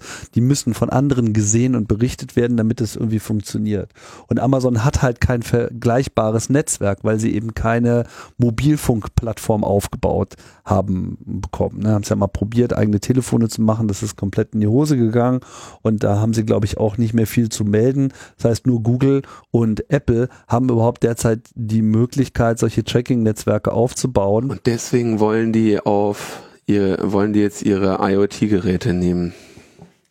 Ob das jetzt so der mhm. Hauptgrund ist oder nur so ein Nebeneffekt, je nachdem, wie gut es dann läuft, weiß man nicht, aber es ist auf jeden Fall erstmal besser, äh, das zu haben, als nicht zu haben. Mhm. Und äh, ja, wie sieht das jetzt eigentlich aus? Also Sie haben es angekündigt, dass Sie das einfach mal einschalten. Und wenn man das nicht möchte, dann gibt's irgendwie ein Opt-out und das äh, binnen einer Woche. Die Meldung ist jetzt von, vom 1. Juni, also am 8. Juni wäre dann sozusagen der Stichtag und dann werden alle äh, Amazon Devices quasi in sogenannte Sidewalk Bridges äh, mhm. umgebaut. Ne? Gut, ich glaube Ihnen jetzt mal, dass dann der Zugriff schon ähm, ich sage jetzt mal nicht verschlüsselt, aber zumindest so kanalisiert ist, dass, dass man eben keinen Zugriff auf das Heimnetz bekommt. Und ähm, das Austauschen von so ein bisschen Metadaten ist sicherlich jetzt auch nicht Datentarif äh, relevant. Das ist eher eine grundsätzliche Frage, wie ähm, man sowas findet. Ja, es ist also ich finde, die, die, es ist halt, das, das, wie sie es machen, ist natürlich wieder total daneben. Ne? Wir, wir schieben dir es rein und du musst ab, ab, sagen, du willst es nicht, äh, wenn und mh, mm, ah, das ist schon und vor allem, wenn sie, sie wollen es ja offenbar auch mit ihren Echo-Devices machen, ne? Und von denen steht natürlich schon eine ganze Menge rum, weil das sind doch diese diese äh, Smart Speaker oder nicht? Alexa-Teile, genau. Ja, also ich und vor allem, was ich daran halt so erstaunlich finde, oder was daran natürlich auffällig ist, sie machen es ja nur für, zu ihrem eigenen, ähm, äh, für ihr eigenes Interesse. Ne? Unsere Geräte fun funktionieren gemescht mit unseren Geräten. Und wir nennen das äh, Sidewalk. Ich, also, ich würde es wahrscheinlich auch ausschalten, wenn ich ein Amazon-Gerät hätte. Ja, aber in die Situation bisher gar nicht erst gekommen in die Situation bin ich nicht gekommen. Wir müssen wichtig noch dazu sagen, das ist jetzt nur in den USA. Ne? Also in äh, Deutschland ist das nicht der Fall. Also ihr müsst jetzt nicht diesen. Richtig. Ihr könnt euch nur darauf auf, ihr könnt euch darauf vorbereiten, dass dieses Thema früher oder später bei euch aufkommt. Und ähm, ihr müsst aber jetzt nicht bei Amazon äh, anrufen und euren äh, irgendwo widersprechen oder irgendein Häkchen wegmachen. Ja, es sei denn, euer Gerät ist irgendwie magisch als ich stehe in den USA getaggt, aber ja, keine Ahnung, wovon das äh, abhängt. Also wie sie das erkennen, dass ein Gerät in den USA ist. Wahrscheinlich eine IP-Adresse und so. Ja, das wahrscheinlich einfach daran, in welchem Amazon-Account der äh, angebunden ist, oder? Oder, oder mhm. das. Also es kann halt auch amerikanische Accounts mhm. sein. Also was jetzt US Customers genau heißt, ist halt die mhm. Frage. Mhm. Ne? Wird das äh, geografisch äh, ermittelt? Und fällt man da schon rein, wenn man irgendwie ein VPN noch an seinem Netz hat, was in den USA rauskommt, oder hängt es eben davon ab, wo dieser Account registriert ist. Keine Ahnung. Aber es ist spannend und ich erinnere mich, dass wir da nach der letzten Apple Keynote auch mit Sascha Lobo ja ein bisschen drüber gequatscht hatten in, auf Clubhouse, ähm, dass diese Unternehmen jetzt so ihre eigenen Mesh-Netzwerke so bauen, ne? Also Apple mit Find My aus dem, aus dem Nichts heraus sagen, wir haben so und so viele Dinger da draußen, die sind jetzt unsere Sensoren für ein weltumspannendes äh, Tracking-Netzwerk für Kleinstgeräte. Mm, und das äh, die Google und Apple ja auch schon seit, das ist ja schon sehr lange her, das äh, interessiert ja heute schon gar keinen mehr, dass die ja die Lokalisierungsdienste so gut gemacht haben, indem sie inzwischen die Telefone, die ähm, orten sich ja nur noch notfalls über GPS. Ähm, sondern orten sich in der Regel darüber, welche WLANs sie äh, gerade hören. Ne? Und ähm, dass sie diese ganzen Geräte, die sie da draußen haben, im, im Feld, immer auch oder immer mehr auch als Sensoren für sich selber ausgebaut haben.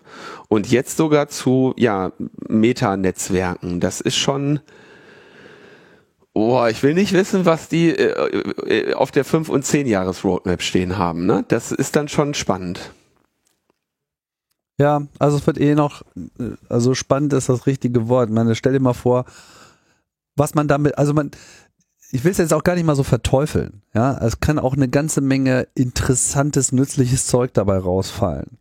Also allein die Tatsache, dass jetzt wirklich Milliarden an Smartphones durch die Gegend getragen werden, die, wenn man sie zu einem Sensornetzwerk zusammenschaltet, ja, im Prinzip ja auch Erdbeben messen können. Mhm. Also wenn du, wenn du wirklich über die Daten aller Telefone rübergehst und dann die äh, Erschütterungssensoren auswertest, mit Sicherheit kannst du solche Erdbebensituationen feststellen und vielleicht sogar auch schon so als Vorwarnungsding. Äh, ne? Dasselbe natürlich auch mit Mikrofonen oder äh, Feuchtigkeitshöhensensoren, keine Ahnung, also äh, habe ich jetzt nicht wirklich bis zu Ende gedacht, aber es ist einfach klar, dass wenn man all diese ganzen Sensoren äh, sinnvoll auswertet und das ist ja zunehmendem Maße möglich, dadurch, dass die Hardware äh, diese ganzen Machine Learning, Hardwarebeschleunigungen mit drin hat. Das heißt, alles, worauf man mal trainiert hat, das lässt sich sehr äh, batteriesparsam einfach mal so parallel mit ähm, abwickeln.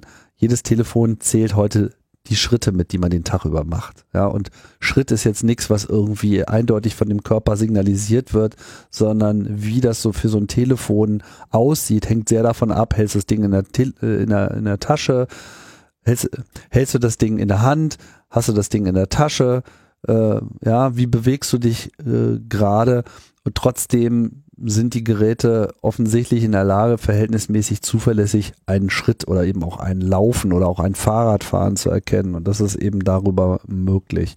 Und das bietet noch eine ganze Menge Potenzial. Das ist auf jeden Fall etwas, was man hm, beobachten muss, inwiefern sich dann auch die Hersteller in Zukunft da Freiheiten herausnehmen, sich dieser Infrastruktur, die ja also in Form von ausgehändigten Geräten daherkommt, äh, für sich nutzbar zu machen. Ich äh, verlinke in dem Kontext nochmal einen Artikel, ein Buchkapitel, was ich 2015 geschrieben habe mit dem Titel Sensoren der Cloud in einem Buch mit dem Titel Internet der Dinge. Und da äh, habe ich gerade noch mal rausgesucht. Müsst ihr noch mal lesen, mal gucken, wie gut der gealtert ist. Ich glaube, der es scheint mir noch ganz gut gealtert zu sein. Der endet mit äh, frei Bertolt Brecht, was ist ein Einbruch in eine Bank gegen die Gründung einer Bank? Stellt sich daher die Frage, was ist ein Einbruch in ein Fitnessarmband gegen die Gründung einer Fitness-Cloud? Das äh, glaube ich, da habe ich so ein bisschen schon äh, in diese Richtung auch geblickt. Artikel findet ihr oder Kapitel findet ihr in den Shownotes. Hast wieder seherische Fähigkeiten an den Tag gelegt.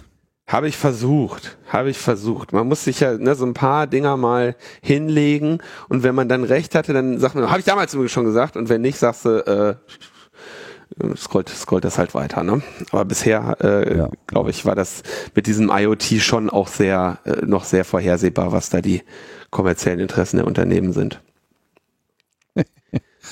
Sind wir beim letzten Thema heute. Netzpolitik.org verklagt die CITES. Die CITES, boah, man, ey, jedes Mal die Zentralstelle für äh, Informationstechnik im Sicherheitsbereich, ähm, ist ja die Hackerbehörde, die Deutschland sich gegönnt hat, die für Geheimdienste und Strafverfolgungsbehörden ähm, Kräfte in der Entschlüsselung ähm, und dem der IT-Sicherheit und der Schwächung von IT-Sicherheit bündeln soll. Und die rechtliche Grundlage dieser Behörde ist äh, insofern ungewöhnlich, weil es kein Gesetz gibt, was sagt, es gibt eine CITES und das sind ihre Aufgaben. Also weder die Bundesregierung noch der Bundestag haben beschlossen, dass es diese Behörde geben soll. Das ist bei den anderen Behörden in der Regel der Fall. Da steht, wir haben eine, was weiß ich, ein Bundeskriminalamt. Das regelt das BKA-Gesetz und das BKA hat folgende Aufgaben, folgende nicht. Ähm, die CITES wurde aber einfach per Ministerialerlass ins Leben gerufen. Und zur Gründung, kurz darauf, gab es dann eben ein, gab es ein Rechtsgutachten zur Aufgabenerfüllung von dem Professor Dr. Heinrich Amadeus Wolf, der an der Universität Bayreuth einen Lehrstuhl innehat. Und die Netzpolitik.org hätten halt ganz gerne dieses Rechtsgutachten, in dem erklärt wird, was die für Aufgaben haben, wie sie die erfüllen sollen. Und die Bundesregierung sagt einfach nur, das Rechtsgutachten zur Aufgabenerfüllung der CITES führt dazu aus, welche Rechtsnatur die CITES aufweist, welche konkreten Aufgaben der ministerielle Errichtungserlass für die CITES vorsieht, wer die CITES wie beauftragen kann und wer nicht und wie sich die Fachaufsicht im Einzelnen darstellt, insbesondere in Ausprägung des Jahresarbeitsprogramms. Also das steht da drin. Diese Informationen hätte äh, Netzpolitik auch gerne gehabt, um diese neue Behörde, für die es ja gar keine Rechtsgrundlage gibt, mal äh, sich anzuschauen. Und dieses Gutachten, diesen Antrag haben sie natürlich nach äh, äh, guter Manier überfragt den Staat äh, angefragt. Und die CITES hat gesagt, das geben wir euch nicht. Denn ähm, da steht ja auch was drin über Geheimdienste und deswegen und äh, Geheimdienste fallen aber nicht unter das Informationsfreiheitsgesetz und deswegen fällt auch die CITES nicht unter das äh, Informationsfreiheitsgesetz. Jetzt hat äh, ähm, Netzpolitik.org gegen diese Ablehnung Widerspruch eingelegt weil die CITES auf ihrer Webseite selber schreibt, CITES ist weder eine polizeiliche noch eine nachindienstliche Stelle und hat folglich keine derartigen Befugnisse. ist immer schön, wenn du auf der ersten Seite schon den Widerspruch findest zur, zur Kernthese. Krass. Ähm, und äh, dann das Bundeskanzleramt arbeitet ja auch mit Geheimdiensten zusammen und fällt trotzdem unter das Informationsfreiheitsgesetz. Und außerdem nimmt die CITES keine gesetzlich definierten Sicherheitsaufgaben wahr, äh, sondern sie unterstützt und berät ja nur. Insofern sagen äh, Netzpolitik.org und fragt den Staat, natürlich fallt ihr unter das, das Informationsfreiheitsgesetz. Ähm, ja, die CITES hat diesen Widerspruch abgelehnt ähm, mit der gleichen Argumentation. Äh, wir arbeiten mit Geheimdiensten. Das Rechtsgutachten analysiert diese Zusammenarbeit, also darf das Rechtsgutachten nicht bekannt werden. Äh, und außerdem haben wir jetzt dieses Gutachten als Verschlusssache eingestuft. Das ist geil.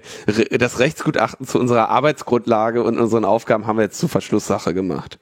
Ähm, und deswegen haben jetzt äh, die Anwälte von Netzpolitik.org mit Frag den Staat Klage gegen die CITES eingereicht. Entschuldigung, die Anwältin, nicht die Anwälte. Anna äh, Gilsbach von DKA Rechtsanwälte unterstützt, werden äh, Netzpolitik.org dabei von Frag den Staat, die das Verfahren bezahlen. Und das geht dann eben vor das Verwaltungsgericht München. Ist nicht die erste IFG-Klage, ganz im Gegenteil. Das machen die ja regelmäßig und entsprechend hat ja den äh, der juristische der juristische Arm zur Durchsetzung des Informationsfreiheitsgesetzes seit längerem auch schon einfach ein eigenes Budget bei äh, Frag den Staat. Ich, ich, ich finde es echt äh, bärenstark, was das also was das für ein also das zeigt halt diese Arbeit auf. Ne? Wir haben jetzt, wir erlassen hier mal eine neue Behörde, die äh, als Bundesinnenministerium so, das soll jetzt mal hier stattfinden. Äh, Thomas de Maizière war das übrigens noch, ne? nicht, nicht Seehofer. Und äh, was die macht und auf welcher rechtlichen Grundlage und so, da machen wir schon mal eine, machen wir ein Gutachten, aber das Gutachten halten wir unter Verschluss. Was sind wir denn? Wo sind wir denn hier? Das, das, ich finde die, find diese Über Zwischenüberschrift hier in dem Artikel von Netzpolitik auch großartig. Schrödingers Geheimdienst. Ja. ja, also irgendwie so ein bisschen, ja, wir sind es, aber wir sind es auch irgendwie nicht. Wir sind keiner, es sei denn, du willst was von uns wissen, dann sind wir einer. genau. Du weißt nicht, ob wir einer sind, aber wenn du fragst, kommt es drauf an. Es ist, äh, ja, und ich finde es noch. Aber erst wenn du fragst, wird es klar und deswegen ist es gut, dass man da jetzt reinbohrt. Finde ich eine super Aktion.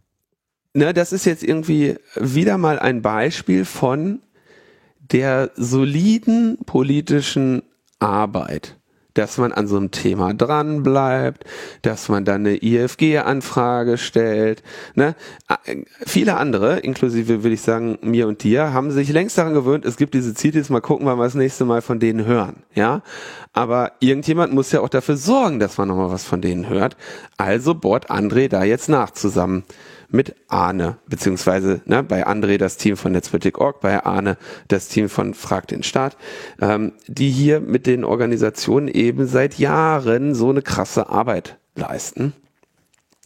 Und ähm, bin ja nie müde, äh, darauf zu achten bei seinen Spenden, wie viel Ertrag die denn auch tatsächlich bringen.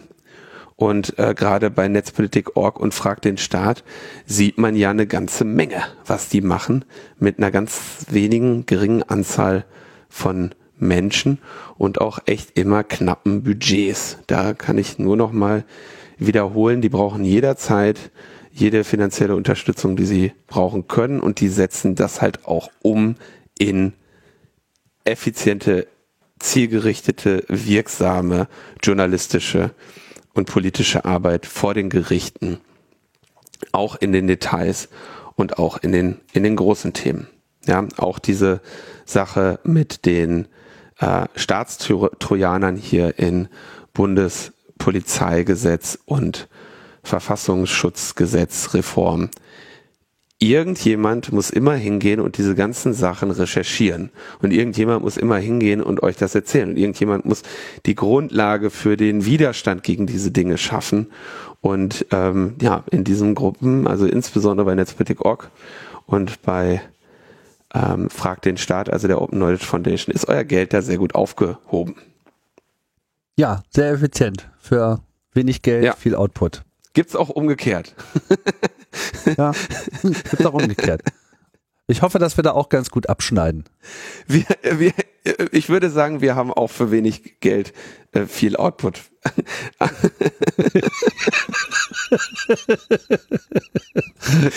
genau. Super, damit haben wir es.